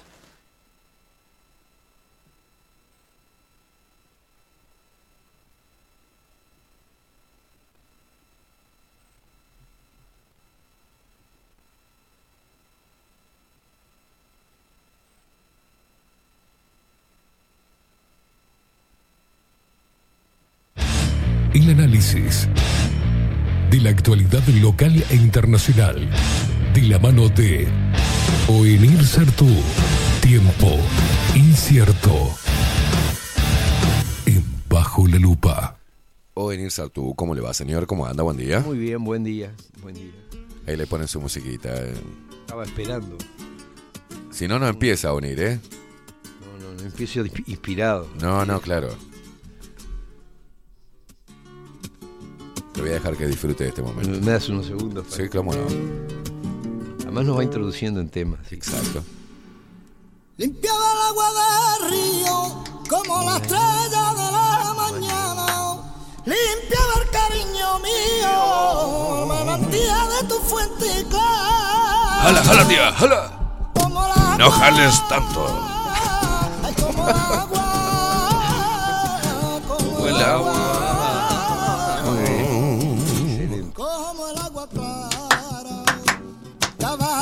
Te pone la piel de gallina, Bonir, ¿eh? ¿Te gusta? ¿Cómo te gusta el flamenco? ¿Cómo te gusta? Mucho. Bueno, ¿cómo le va, Bonir? ¿Cómo anda? Bien. La gente me está preguntando muchísimo. Bueno, entró el recurso de amparo, así de una. Le tiro sí, por efectivamente, la ya que lo preguntás, sí, entró la semana pasada. Perfecto. Y estamos esperando a que haya una resolución que disponga si le van a dar curso o no. Yo te puedo pedir que, porque el público se renueva, ¿qué es lo que contiene? ¿Cómo no? Es una acción de amparo que apunta a exigirle a OCE y al Poder Ejecutivo que adecue sus políticas a la situación de crisis hídrica que estamos viviendo. En concreto se solicitan algunas medidas como es la reducción de la tarifa de OCE, porque no es posible que esté cobrando lo mismo que si nos diera agua potable, que es su obligación legal, cuando está incumpliendo esa obligación legal. Por otro lado, se plantean medidas, una medida que es constitucionalmente, diría que obligatoria, que es que no se puede suministrar agua a emprendimientos comerciales cuando hay carencia de agua para el consumo humano. Sencillo, es el artículo 47 de la Constitución, la prioridad absoluta en materia del agua, tanto superficial como subterránea, es el abastecimiento de agua potable a las poblaciones. Entonces, todo esto que se está haciendo, firmando contratos que significan la entrega de agua, ya sea para la celulosa, ya sea para hacer hidrógeno verde, ya sea para lo que sea, cuando no está destinada al consumo humano ni a la producción alimentaria más básica, no se podría hacer. Habría que suspenderlo hasta que se resuelva el tema hídrico. Y la tercera tiene que ver con la conservación del río Santa Lucía, es decir, con las medidas inmediatas de recuperación. Por ejemplo, la suspensión de los permisos para los embalses, los casi 500 embalses que hay en el curso de Santa Lucía antes de la toma de aguas corrientes. Es decir, por la misma razón, porque no puede ser que se esté reteniendo agua para uso privado, para regadío, para lo que sea, cuando no hay, del río, que es la única fuente de abastecimiento de agua potable para Montevideo y su zona metropolitana, o sea, claro, Canelones e incluso alguna parte de San José. Bueno, entonces, esas tres cosas estamos pidiendo. Medidas urgentes de recuperación de Santa Lucía que comprenden la suspensión de los permisos y el control de los que sean irregulares de los embalses, porque eso detiene el agua, así, dificulta el flujo del río. Claro. Después, la prohibición de continuar plantando árboles en la cuenca del Santa Lucía, porque es absorber agua, y suspender a OCE, particularmente suspender el vertido del lodo de la decantación del agua otra vez a causa del río. Es una locura que vienen haciendo desde hace décadas. Es decir, esto Daniel Panario lo ha planteado con mucha claridad, diciendo que la crisis hídrica esta fue una crisis ya no solo por negligencia, sino que prácticamente una crisis buscada. Y cuando uno se entera, porque, a ver, tanta estupidez no es posible. Si cualquiera se da cuenta que si vos llenás de árboles la zona donde nace un río, que es el único río que te da agua para tomar, le permitís que le pongan 500 embalses, 485 embalses antes de la toma de agua corriente. Le tirás adentro el barro que te queda de decantar. Bueno, estás saboteando el río, no hay. Claro. Y cuando te das cuenta de que en paralelo había un proyecto para sacar agua del río de la Plata para el suministro. Bueno, lo que dice Panario concretamente en una entrevista en el semanario Voces es que fue una crisis provocada por la gestión del río, por la mala gestión del río, para llevar adelante el proyecto Neptuno, que significa sacar agua del río de la Plata. Y yo creo que tiene absoluta razón, porque cuando vos ves que todo eso estaba ocurriendo, no solo no se tomaban medidas para evitarlo, sino que además se seguían haciendo, claro, políticas de destrucción del río, y en realidad estaban negociando otro negocio, otra cosa, para sacar agua de otro lado, agua inadecuada para el consumo humano. Bueno, no hay más que sumar. En concreto, entonces, la acción de amparo pidiendo esas tres cosas, reitero, la reducción de las tarifas de OCE por lo menos al 50%, la suspensión está bueno que sí, recalcar el porqué, y no es simplemente un subsidio, no es un subsidio, es lo que corresponde, porque si no nos brindan el servicio, y aparte marcado en la Constitución, si no nos están dando agua potable, ¿por qué nos están cobrando entonces? Claro, no pueden cobrar la misma tarifa que si estuvieran dando, sobre todo porque además no es un tema solamente caprichoso, es decir, la gente está gastando mucho dinero en suministrarse agua potable. Entonces, sí, no puede ser que OCE siga cobrando lo mismo. Después, la otra es la prohibición de los usos comerciales del agua en alto consumo, ¿no? Básicamente estoy pensando en los negocios de la celulosa y el hidrógeno verde, cuando está faltando agua para la población. Y el tercero es medidas, poner fin a las políticas dañosas y tomar medidas de recuperación del río Santa Lucía, empezando por suspender los permisos para los embalses y prohibir, terminar de sabotearlo. Me gusta sí, porque sí, Al final era lo que estaban haciendo, es dejar de sabotear. Y bueno, esas tres cosas. Todos sabemos que la situación del Poder Judicial dista de ser óptima, ¿no? En cuanto a su autonomía, en su capacidad de tomar medidas que cuestionen las políticas públicas cuesta. Y entonces hemos mantenido con esto un perfil discreto, lo que comento porque vos me lo preguntás, pero sí. Es un perfil discreto en el sentido de que una vez que sepamos si se le va a dar curso o no, lo informaremos. Pero plantear esto fue una iniciativa de Uruguay Soberano, el Movimiento Uruguay Soberano, firmado por pocas personas, te diría 4 o 5 abogados que integramos el movimiento y que firmamos. La idea es, por supuesto, se hace invocando lo que se llama los intereses difusos, o sea que las aspiraciones que las medidas que se piden tengan efecto general. Claro. No es la rebaja de las tarifas para los 4 o 5 reclamantes. Pero el punto es que no hemos querido generar una expectativa sobre esto porque es muy relativo la certeza sobre qué resultado va a tener. ¿No crees que de repente darle difusión a esto en medios masivos sería una forma también de empujar un poquitito, de comprometer al Poder Judicial a darle curso al menos? Mira, yo te voy a decir, en plena pandemia yo presenté una... Sí, lo sé. Una acción de amparo firmada por 2.700 y pico de personas y tuvo cero... O sea, obviamente tuvo difusión porque si toda esa gente fue a firmar es porque... Y nos rechazaron de plano. O sea, el Poder Judicial no es muy sensible a todo lo que vaya en contra del Poder Ejecutivo. Claro, es mucho más sensible, históricamente, es más sensible a las presiones del Poder Ejecutivo, del Poder Político, que a los impulsos populares o los reclamos.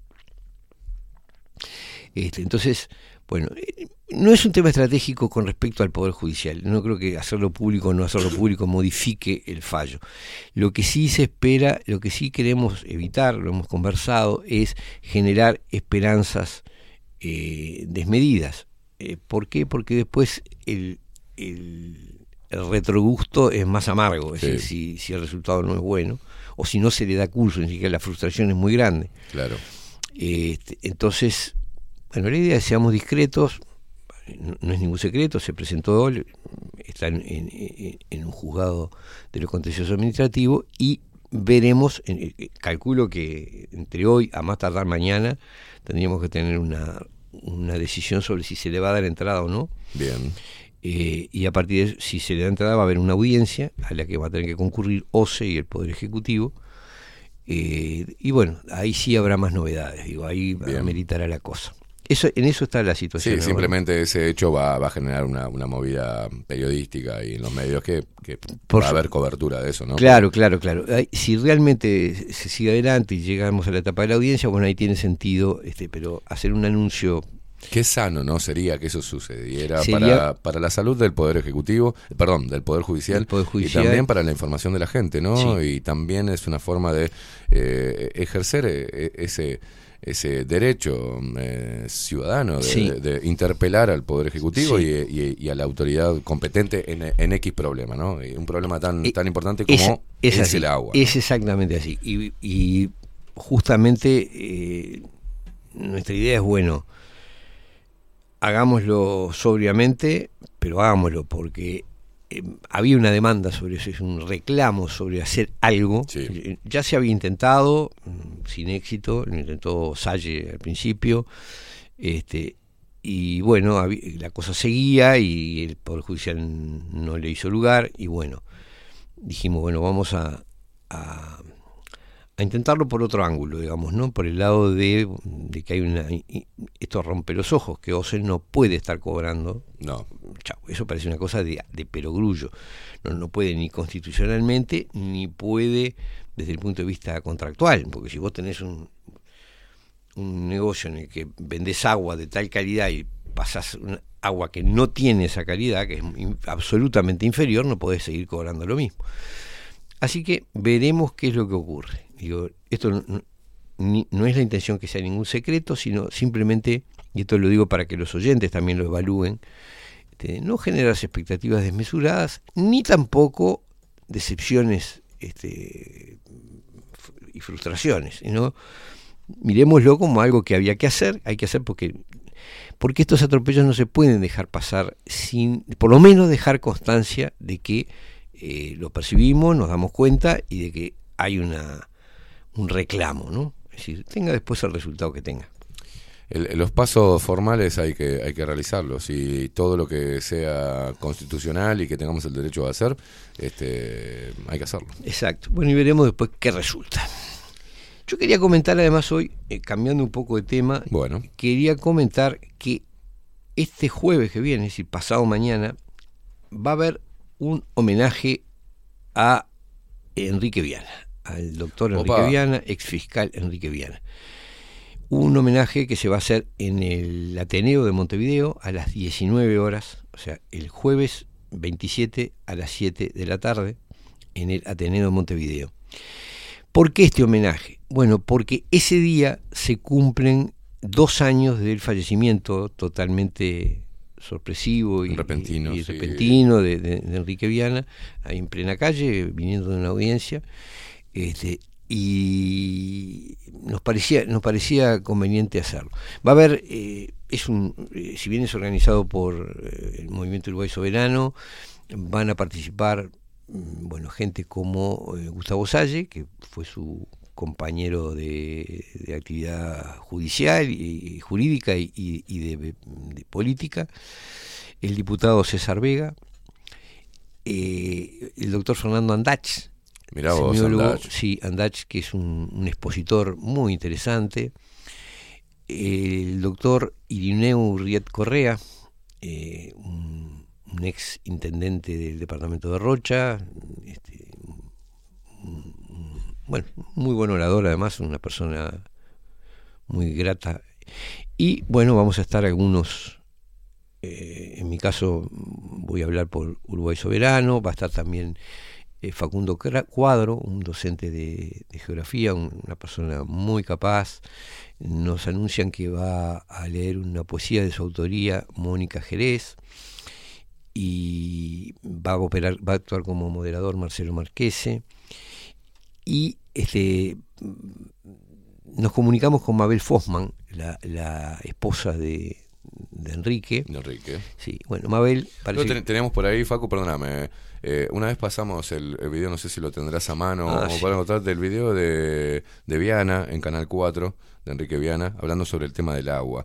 La otra vez lo pasamos en vivo, se lo pasamos a unir, no sé si lo encontrarás, si lo encontrás, genial, pero, sí, pero es importante para refrescar. Es un video casi clarividente, claro. Fue en 2014, hace casi 10 años, y anunció de alguna manera lo que estamos viviendo en estos momentos, ¿no? La crisis hídrica que estamos viviendo. ¿Quién promueve ese homenaje? El Movimiento Uruguay Soberano. Movimiento Uruguay Soberano, sí. Perfecto. Pero hicimos invitaciones de amplias porque, bueno, la idea, es decir, uno querría, la verdad, que mucha gente pudiera expresar porque fue una persona que creo que se ganó la estima de muchísima gente de todos los pelos partidarios que se quiera. Bueno, de hecho hacía una dupla con Salle, que era interesante, pues Salle y su histrionismo y Enrique con su calma, ¿no? Era sí. un equilibrio perfecto. Bueno, en eso hay que ver. Yo tuve el gusto de los últimos años de compartir muchas cosas con él, digamos, actos, no que tuviésemos una amistad íntima ni cosa que se le pareciera, pero sí una muy buena relación de mutuo aprecio, de conversar algunas cosas, algunos temas, y realmente era un placer la actitud respetuosa que tenía hacia cualquier persona, la honestidad intelectual muy grande. Yo quiero decirlo porque... No, esa vocación de servicio, ¿sabes por qué? Porque me acuerdo que le pedimos ayuda cuando yo hice un informe sobre un grupo médico, por el tema de ACV, de los angiógrafos y demás, a una denuncia. El abogado de ese grupo de Poder Médico quiso intimidarme de alguna forma a que bajáramos el video, que bajáramos el informe, y yo le dije que no lo iba a hacer, y que tenía más pruebas, que si quería seguir el curso legal íbamos, Pero ¿qué hicieron? Como no podían conmigo, pues sabían que yo tenía las pruebas de lo que estaba diciendo, ahí los documentos, le hicieron una denuncia a PCB, que es una asociación para personas con enfermedades cerebrovasculares, y con una intimación millonaria, ¿no? Donde es una asociación sin fines de lucro. Quien salió a defenderlos, a quien llamé y le pedí, fue Enrique Viana. Uh-huh. Y los representó él a la asociación y los llevó adelante, entonces sabiendo que no iba a cobrar nada, ¿no? Fue por supuesto, meramente por justicia. Por supuesto. Bueno, esa es una cosa que... Hay varias cosas que yo... Estoy hablando de Enrique Viana y no solo estoy hablando de Enrique Viana, estoy hablando de lo que él significó con respecto a lo que debe ser el derecho. Exacto. A lo que debe ser un ciudadano, es decir, en muchas cosas marcó caminos ejemplares y que tenemos que tenerlos muy presentes. Primero, como fiscal, como hombre dedicado al derecho, él tenía una postura muy crítica, aparte explícitamente dicha, sí, claro, sobre el papel que cumplen las fiscalías, y esto lo digo yo por extensión del Poder Judicial, ¿no? Es decir, si no son una garantía de los derechos constitucionales fundamentales, no sirven para nada. Es decir, lo que él planteaba, ese rol de tábano que tenía, a pesar de que su físico no hacía pensar en un tábano precisamente, pero porque era enorme, sí, pero ese papel de estar permanentemente fustigando y reclamando por aquellas infracciones. Me acuerdo perfectamente cuando se había llenado la ciudad de niños que salían a limpiar parabrisas, y eran las 2 de la mañana y había chiquilines de 5 o 6 años limpiando parabrisas. Y él denunció, es decir, demandó al INAU por eso, y desaparecieron los niños, es decir, porque realmente era insano eso. Claro. Y se acabó, porque... les hizo recordar al INAU que la patria potestad, claro, que había un incumplimiento de los deberes de la patria potestad en tener a los chiquilines trabajando, claro, de madrugada en la calle. Me acuerdo que yo trabajaba en Ciudad Vieja, y cuando era Ciudad Vieja, y lo que me llamó la atención era la cantidad de niños que entraban a los diferentes restaurantes y lugares. Eran niños de entre 6 y 8 años vendiendo saumerios, y los padres estaban esperándolos en la Pedernal Sarandí. Sí. Y una vez me recontra calenté, porque yo estaba haciendo de mozo, y estaba el niño, 4 de la mañana, durmiendo con la cajita de saumerios. Y me agarró una locura, porque yo sabía dónde estaban los padres. Y fui y le dije lo que te puedes imaginar que les puedo llegar a decir yo, ¿no? A los padres, ¿da? Y se llevaron al niño. Pero eso era, no solamente ese niño que vi durmiendo, había un montón de niños, sí, laburando de noche, pidiendo, sí, vendiendo. Sí, sí, exactamente. Y eso fue algo que en su momento, Enrique hizo cuestión y los paró. Después, las innúmeras acciones que hizo por cuestiones ambientales y por que hizo, eso generó en cierta medida una confusión, aquello del fiscal verde. Yo estoy convencido de que Enrique no era exactamente un ambientalista, sino que era un republicano integral, es decir, la defensa del ambiente era parte de la defensa de los intereses de la República, claro, de lo que nos es común y público.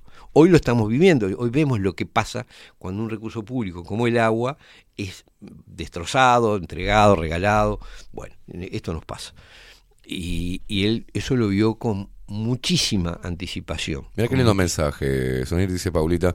Mi hijo Joaquín el año pasado realizó la biografía del doctor Enrique Viana para literatura como tarea extra, y la profesora no lo conocía, pero lo felicitó porque le interesó mucho su trabajo, tanto así que hizo una clase oral sobre el trabajo de Enrique Viana. Qué importante eso, porque realmente yo... Gracias, Paulita, por el mensaje. Sí, gracias, Paula, por este aporte. Sinceramente lo digo, me parece que este homenaje tiene una cosa que es, no solo es homenajearlo a él, es plantear que su actitud como ciudadano era una actitud ejemplar. Es decir, la idea de que como ciudadano y como abogado, su deber era defender derechos fundamentales y el orden republicano. Es decir, me parece capital. Es decir, si tuviésemos muchos vianos no estaríamos como estamos, para ser claro. Si todos tuviésemos una cuota de la actitud que él tenía, no estaríamos ni cerca de lo mal que estamos. Y eso me parece que es algo a revalidar, cualquiera sea la identidad partidaria que se tenga, incluso cualquiera sea la postura filosófica que se tenga. Es decir, no importa si sos comunista, si sos católico, si sos anarquista, si no nos ocupamos con ánimo recto de los intereses comunes, vamos al muere. Ese creo que es el gran mensaje que está en lo de Viana. Y quiero agregar que en noviembre de 2017, a pocos días de firmarse el contrato de UPM2, organizamos, en aquel momento todavía no existía Uruguay Soberano, pero era el grupo de gente que después iba a dar lugar en buena medida a esta iniciativa. Organizamos un acto en el mismo Ateneo, en el cual Enrique hizo una exposición que fue para mí magistral y que a mí me pesó mucho para ver algunas cosas, que fue sobre su discurso fue sobre cómo se estaba destruyendo la República, de cómo a través de los contratos estos que él usa un término que se usa en América Latina, que es contratos ley, digamos, son estos contratos de inversión que terminan pasándose por el forro a la Constitución, a la legislación, al orden político, a la democracia y a lo que venga, ¿no? Es decir, se firman acuerdos y chao. Y él hizo un análisis muy bueno técnicamente, muy bueno desde el punto de vista de la comunicación, ahí en el mismo Ateneo. Es decir, no fue casualidad, esto lo conversamos con Juan Besuso, con Marcelo Marqués, Chese, yo y algunos más, y dijimos, bueno, el lugar es ahí, porque ahí fue donde él hizo, digamos, esa exposición tan brillante, y nos interesaba volver a ese lugar, de alguna manera conmemorar eso que fue brutal. Esa exposición, yo no sé, ignoro si eso está registrado en algún lado, pero era para grabarlo en mármol. ¿Por qué? Porque el tipo dijo lo que hoy rompe los ojos, pero en aquel momento no era tan evidente. Era que yo estoy haciendo soporte buscando eso. ¿Vos no, tranquilo, yo cuento lo que vi. Es decir, él lo que dijo es una idea capital.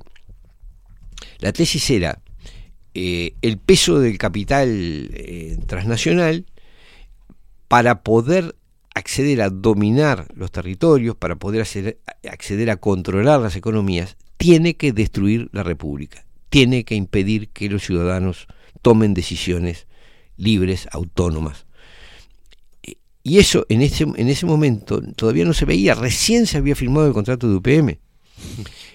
Pero era evidente. Es decir, Enrique lo había analizado a través digamos, de los efectos de los contratos en otros países de América. Y estaba viendo que acá se venía lo mismo y otros empezábamos a verlo también. Es decir, no es por casualidad que el contrato de UPM fue un campanazo en la cabeza de mucha gente. Sí.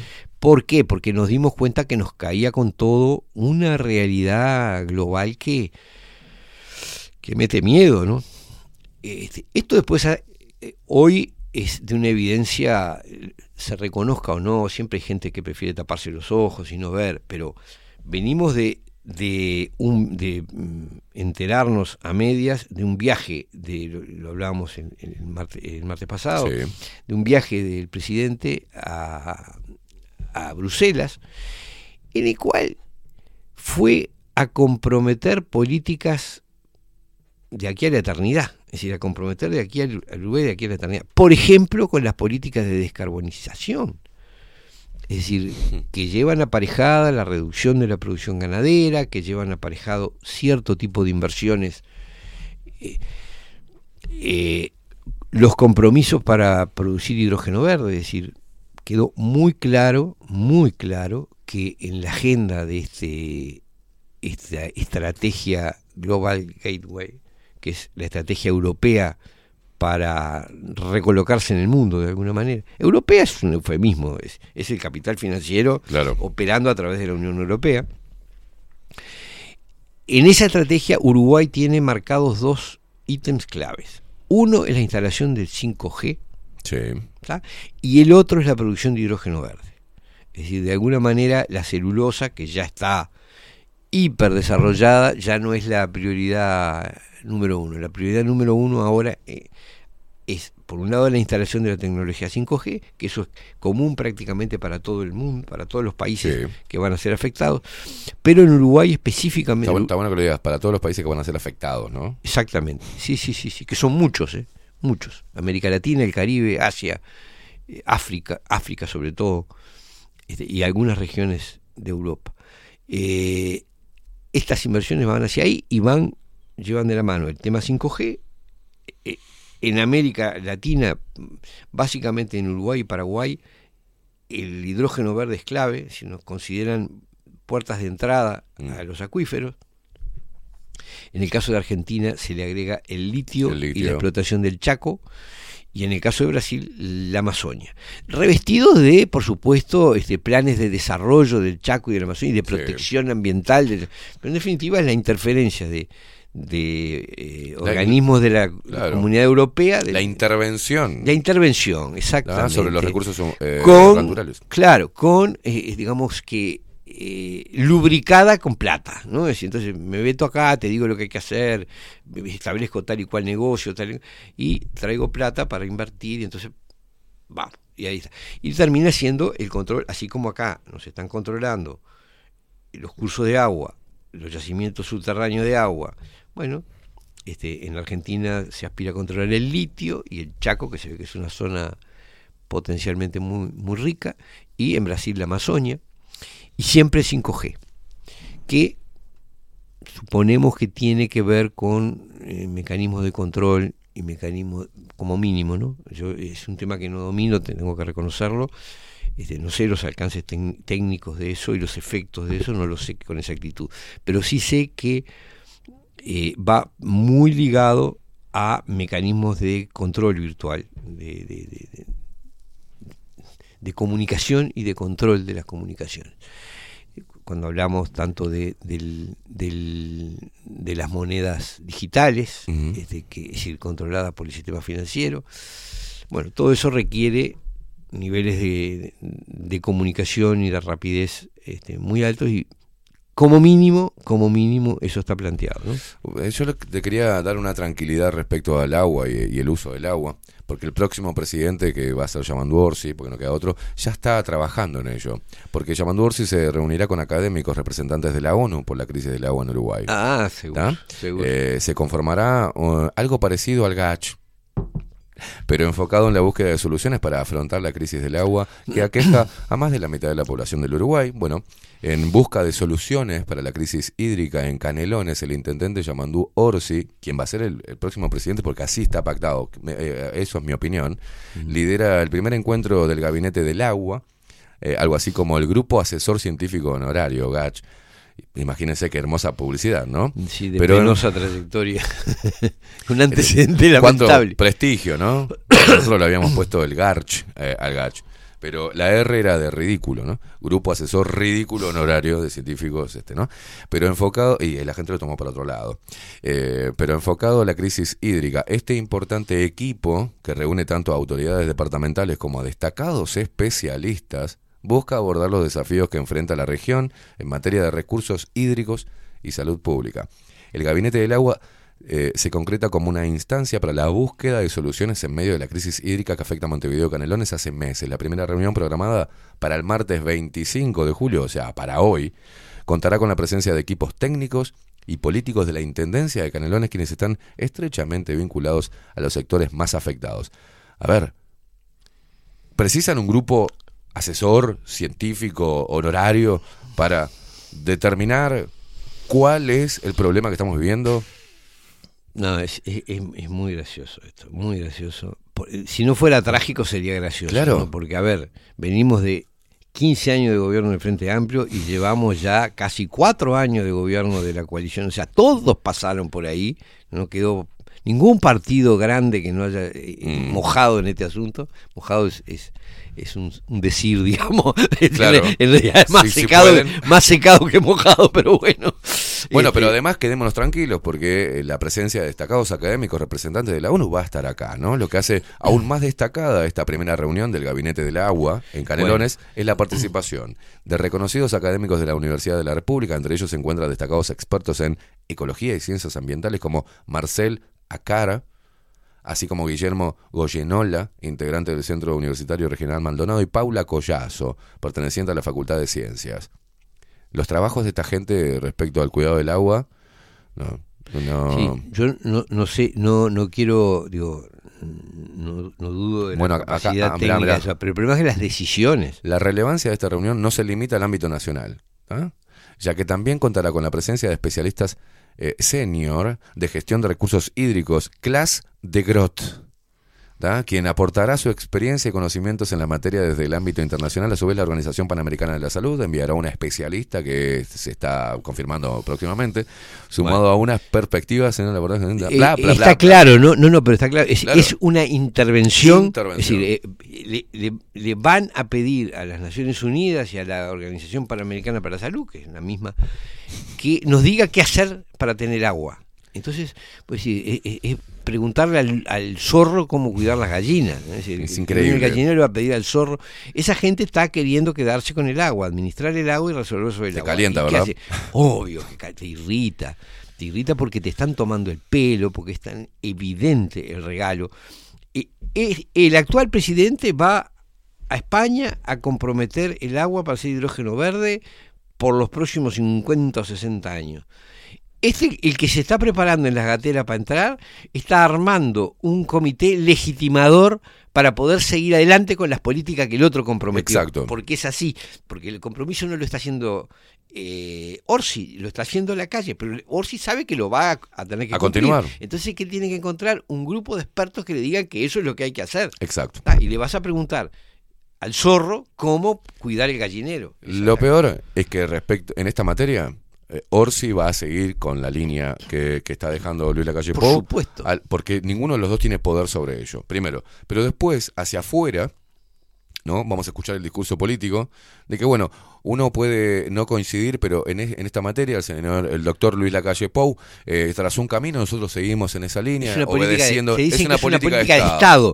No. Y después sale que estamos orgullosos los uruguayos de la institucionalidad que hay, de la seriedad. Sí, ¿no? Claro, y después viajan juntos a algún lado y se exhiben Mujica, la calle, Orsi, Sanguinetti, todos juntos. Claro, si están siguiendo exactamente la misma política.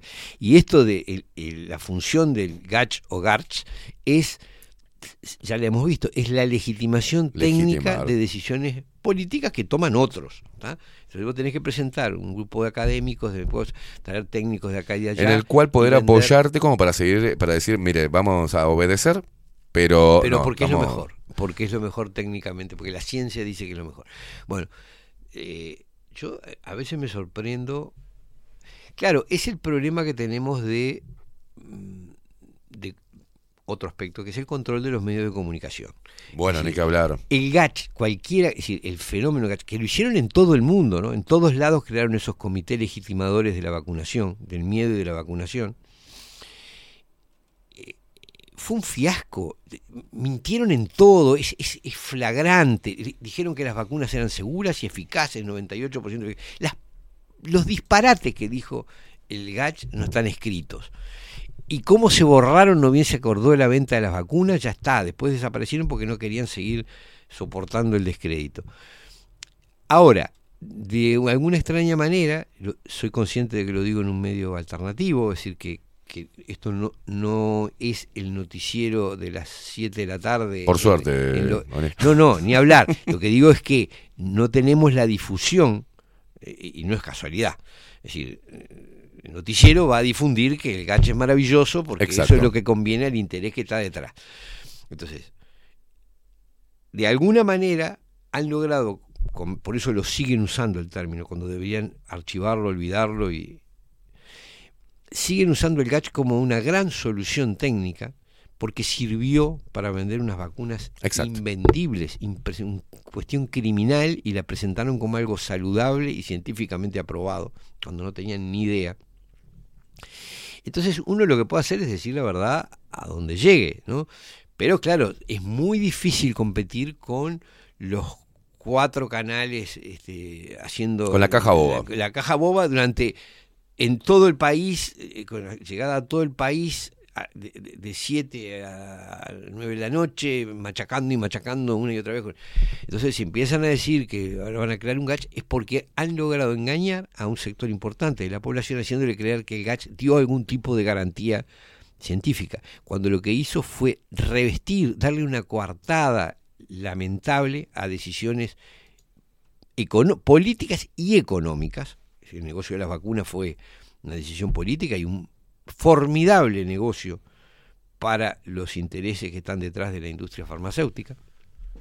Y ahora, tan exitosa fue la mentira para cierto sector de la población que ahora la quieren reutilizar ahora con otro verso. Es decir, ahora va a ser presentar políticas respecto al agua que permitan que el agua sea controlada por los mismos intereses que vendieron las vacunas.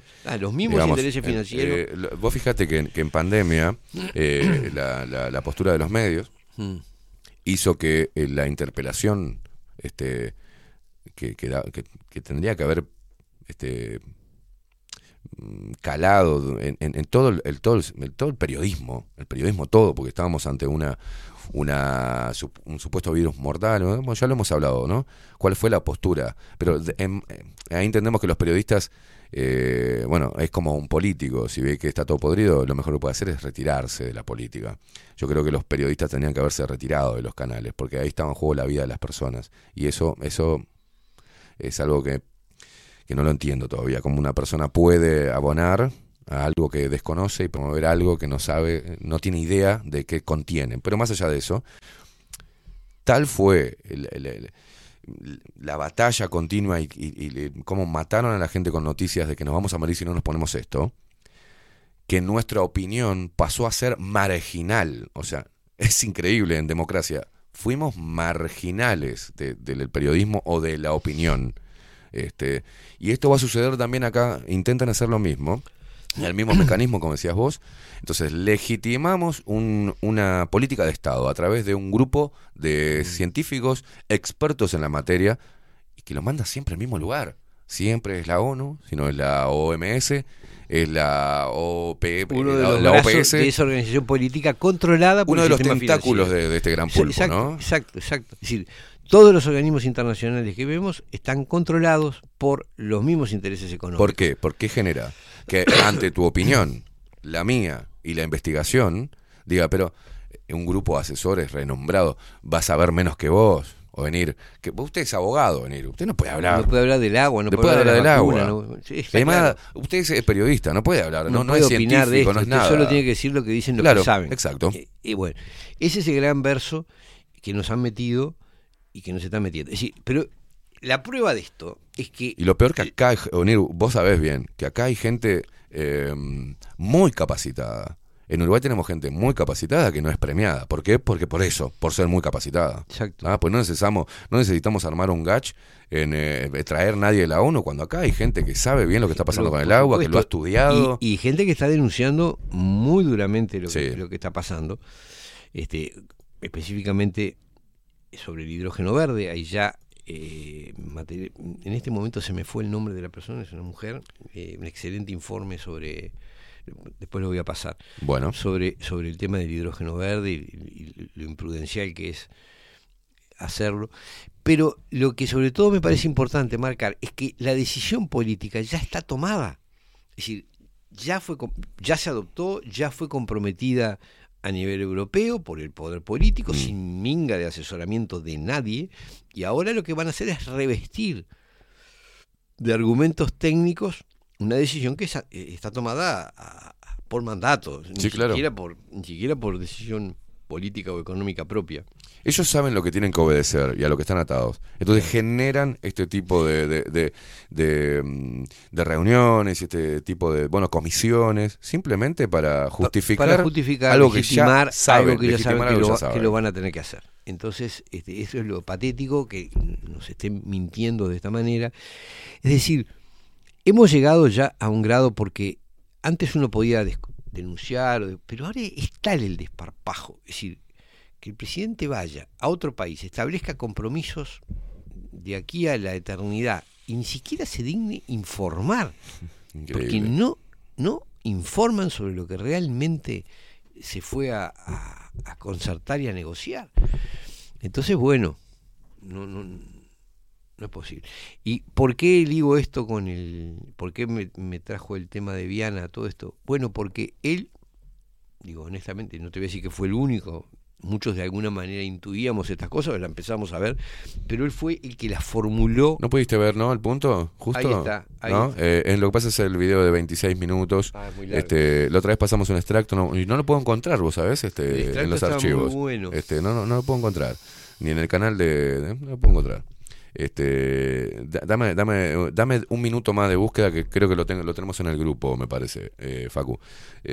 Onir, sí, seguí, porque esto está bueno, que la gente sepa que se va a hacer este homenaje a nada más y nada menos que Enrique Viana, ¿no? Reitero, eso sí, es este jueves 27 de julio a las 19 horas en el Ateneo de Montevideo. Y vamos a estar pasando todo eso en limpio en el canal. Bueno, por supuesto están todos invitados, la entrada es libre, gratuita, no te voy a decir que es laica y obligatoria, pero gratuita sí, es lo que hemos podido hacer. Seguramente. Y laica, bastante laica también. Pero creo que es importante, yo no sé si tengo la claridad para explicarlo, pero de alguna manera Viana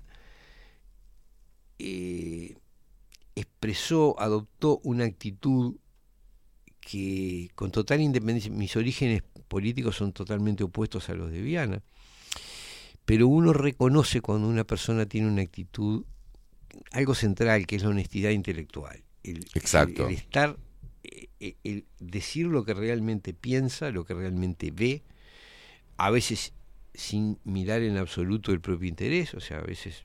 Bueno, si tuvo que dejar la fiscalía, en fin, sufrió todos los recuerdo que fue perseguido también y enviado tipo como castigo, creo que lo mandaron para aduana, sí, o algo así, lo encajonaron, lo quisieron encajonar y terminó renunciando, yéndose y denunciando aparte cuando no tenía la jubilatoria, es decir, es un sacrificio que hay que realmente valorarlo, porque todos deberíamos lo encontramos ahí, encontramos las palabras, bueno, el extracto, Facu, a ver, escuchamos, para que entienda la gente quién era Enrique Viana, que no lo conoció. Hay mucha gente que está diciendo que lo conoció a través de Bajo la Lupa también, que no lo tenía y que le quedó siempre marcado la columna que tuvo en el programa.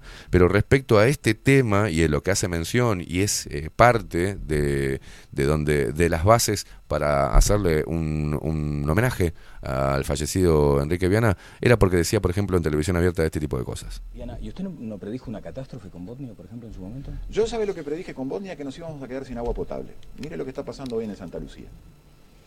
Me dirán, no es culpa de Bosnia. Bueno, se anunciaba que se iba a cambiar la toma de agua de Fray Benito. O sea, mantiene aquello. No se cambió, sí. Mantiene aquella afirmación. Lo mantengo, esa afirmación. De que va a producir una catástrofe Bosnia. Va a producir una catástrofe la forestación, ya la está produciendo. Va a producir, como consecuencia, la industria de la celulosa. Va a producir una catástrofe los cultivos de transgénicos. Lo estamos viendo, entre otras cosas, como un factor de presión sobre la cuenca del río Santa Lucía. Y va a producir una catástrofe este tema de la minería. El Uruguay es toda una fuente de agua dulce. Por eso, industrias como la forestación y la celulosa, por eso industrias referidas a Monsanto o industrias referidas a la megaminería son incompatibles en Uruguay. Y el contrato de inversión supone el condicionamiento de la voluntad de los tres poderes del Estado. Los tres poderes del Estado quedan condicionados, quedan comprometidos mediante un contrato. Con lo cual, un contrato, aunque parezca paradojal, un contrato queda por encima de la Constitución de la República. Es que queda sometida, condicionada a la voluntad legislativa, nada menos que de un Estado, con cláusulas de congelamiento del derecho o similares. Creo que desde que nosotros empezamos a firmar contratos de inversión, dejamos de ser un Estado soberano y una república. Nos sometemos a la voluntad de una empresa privada. Ya no dejamos de ser un Estado soberano frente a la Argentina o frente a Brasil o frente a cualquier otro Estado del mundo. Frente a esas empresas privadas perdemos soberanía, lo cual es mucho más grave que perderla a su vez contra un Estado, que sería gravísimo. Bueno. Cosas así te da ganas de escucharlo claro, hasta más claro horas. Echarle agua. Y ves, acá se confirma su carácter profundamente republicano. Exacto. Él habla de las cuestiones ambientales, pero lo que denuncia es que es la entrega de la soberanía la que permite que nos destruyan Exacto. ambientalmente.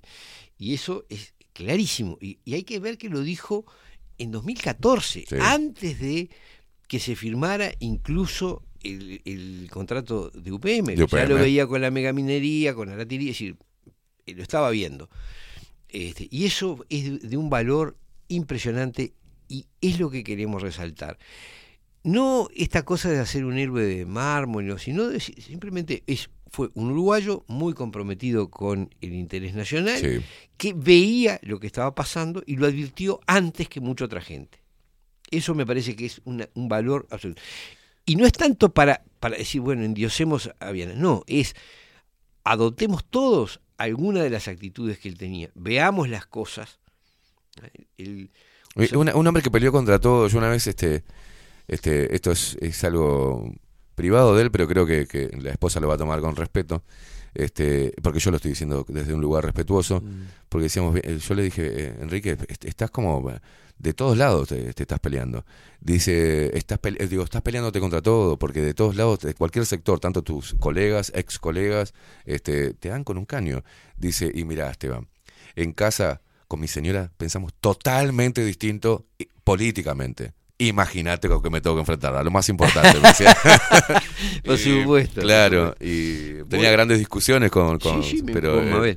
Con Mabel, con posturas, ¿no? Es que, pero lo que yo digo, uno lo escucha y no importa si sos comunista, colorado, pentecostal, lo que dice es una verdad grande como una casa que a todos nos interpela. Claro.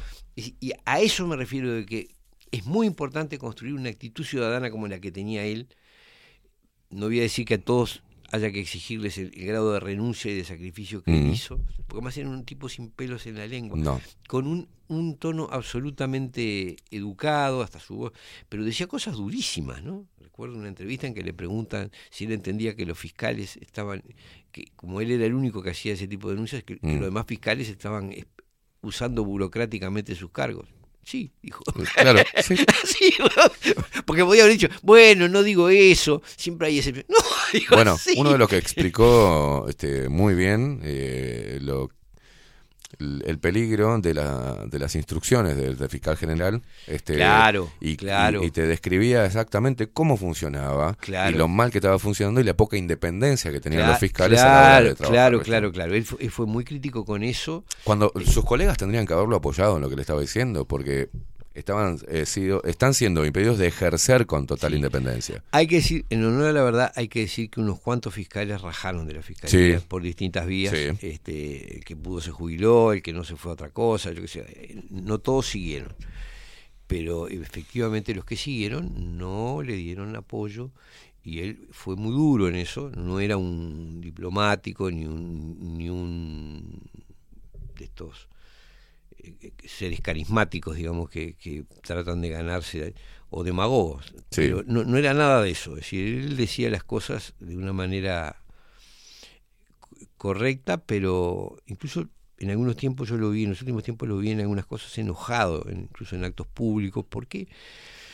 Porque él no era un político y estaba recibiendo las hostilidades que recibe todo el que adopta posturas. Entonces le costaba digerirlo. Claro. Porque eran ataques profundamente injustos, él estaba diciendo algo real, verdadero, y en vez de discutirle o de lo que decían, lo atacaban a él, le decían que era esto, que era lo otro, que acá, que allá.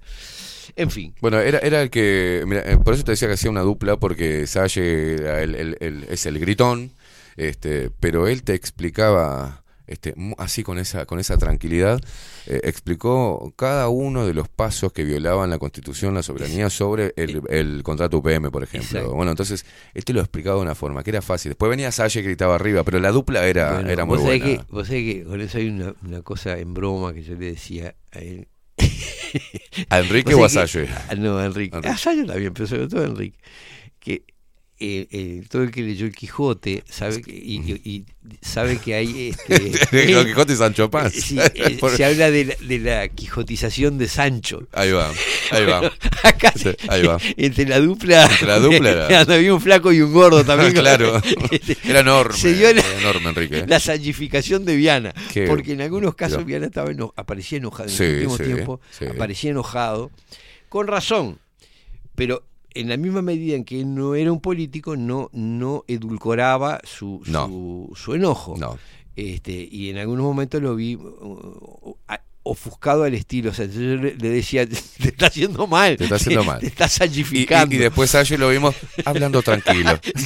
Lo intenta y no le sale mucho. Ahora lo vi la otra vez. Salí a caminar por 18, iba a comprar y... Salle es un excelente comunicador. Y justo veo a alguien que está caminando al lado y viste como que me asusté. Salle cuando quiere es un excelente comunicador y un buen docente. Es un individuo que cuando te explica, cuando él... Se lo he dicho, lo puedo decir porque se lo he dicho. Sí, yo también le he dicho lo mismo. Es un individuo que tiene enorme capacidad de transmisión de información y de conocimiento.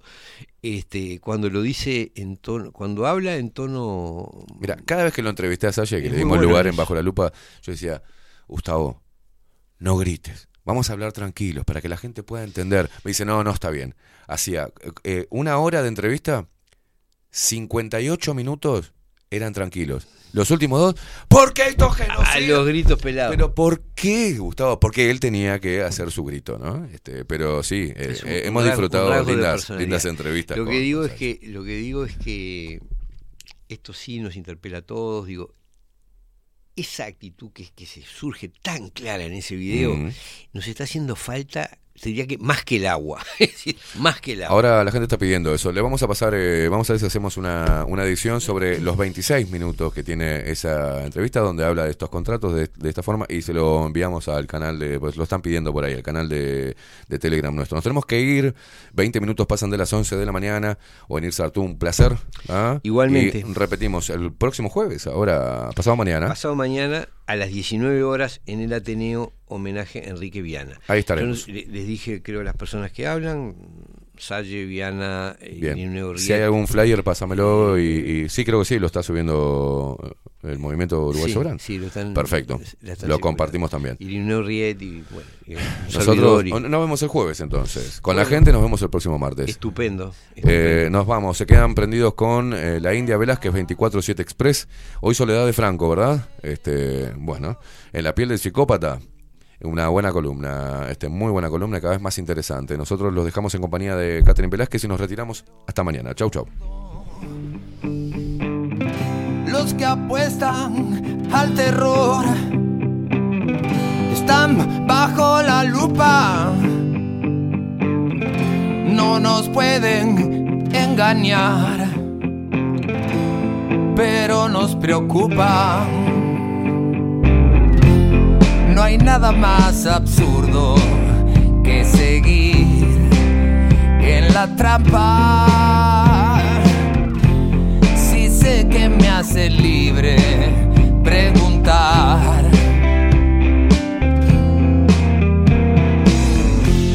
Una simple pregunta muchas veces alumbra. Y este maldito engaño se irá. Hoy parece que creer no es lo más seguro. Yo prefiero investigar, dar luz al oscuro.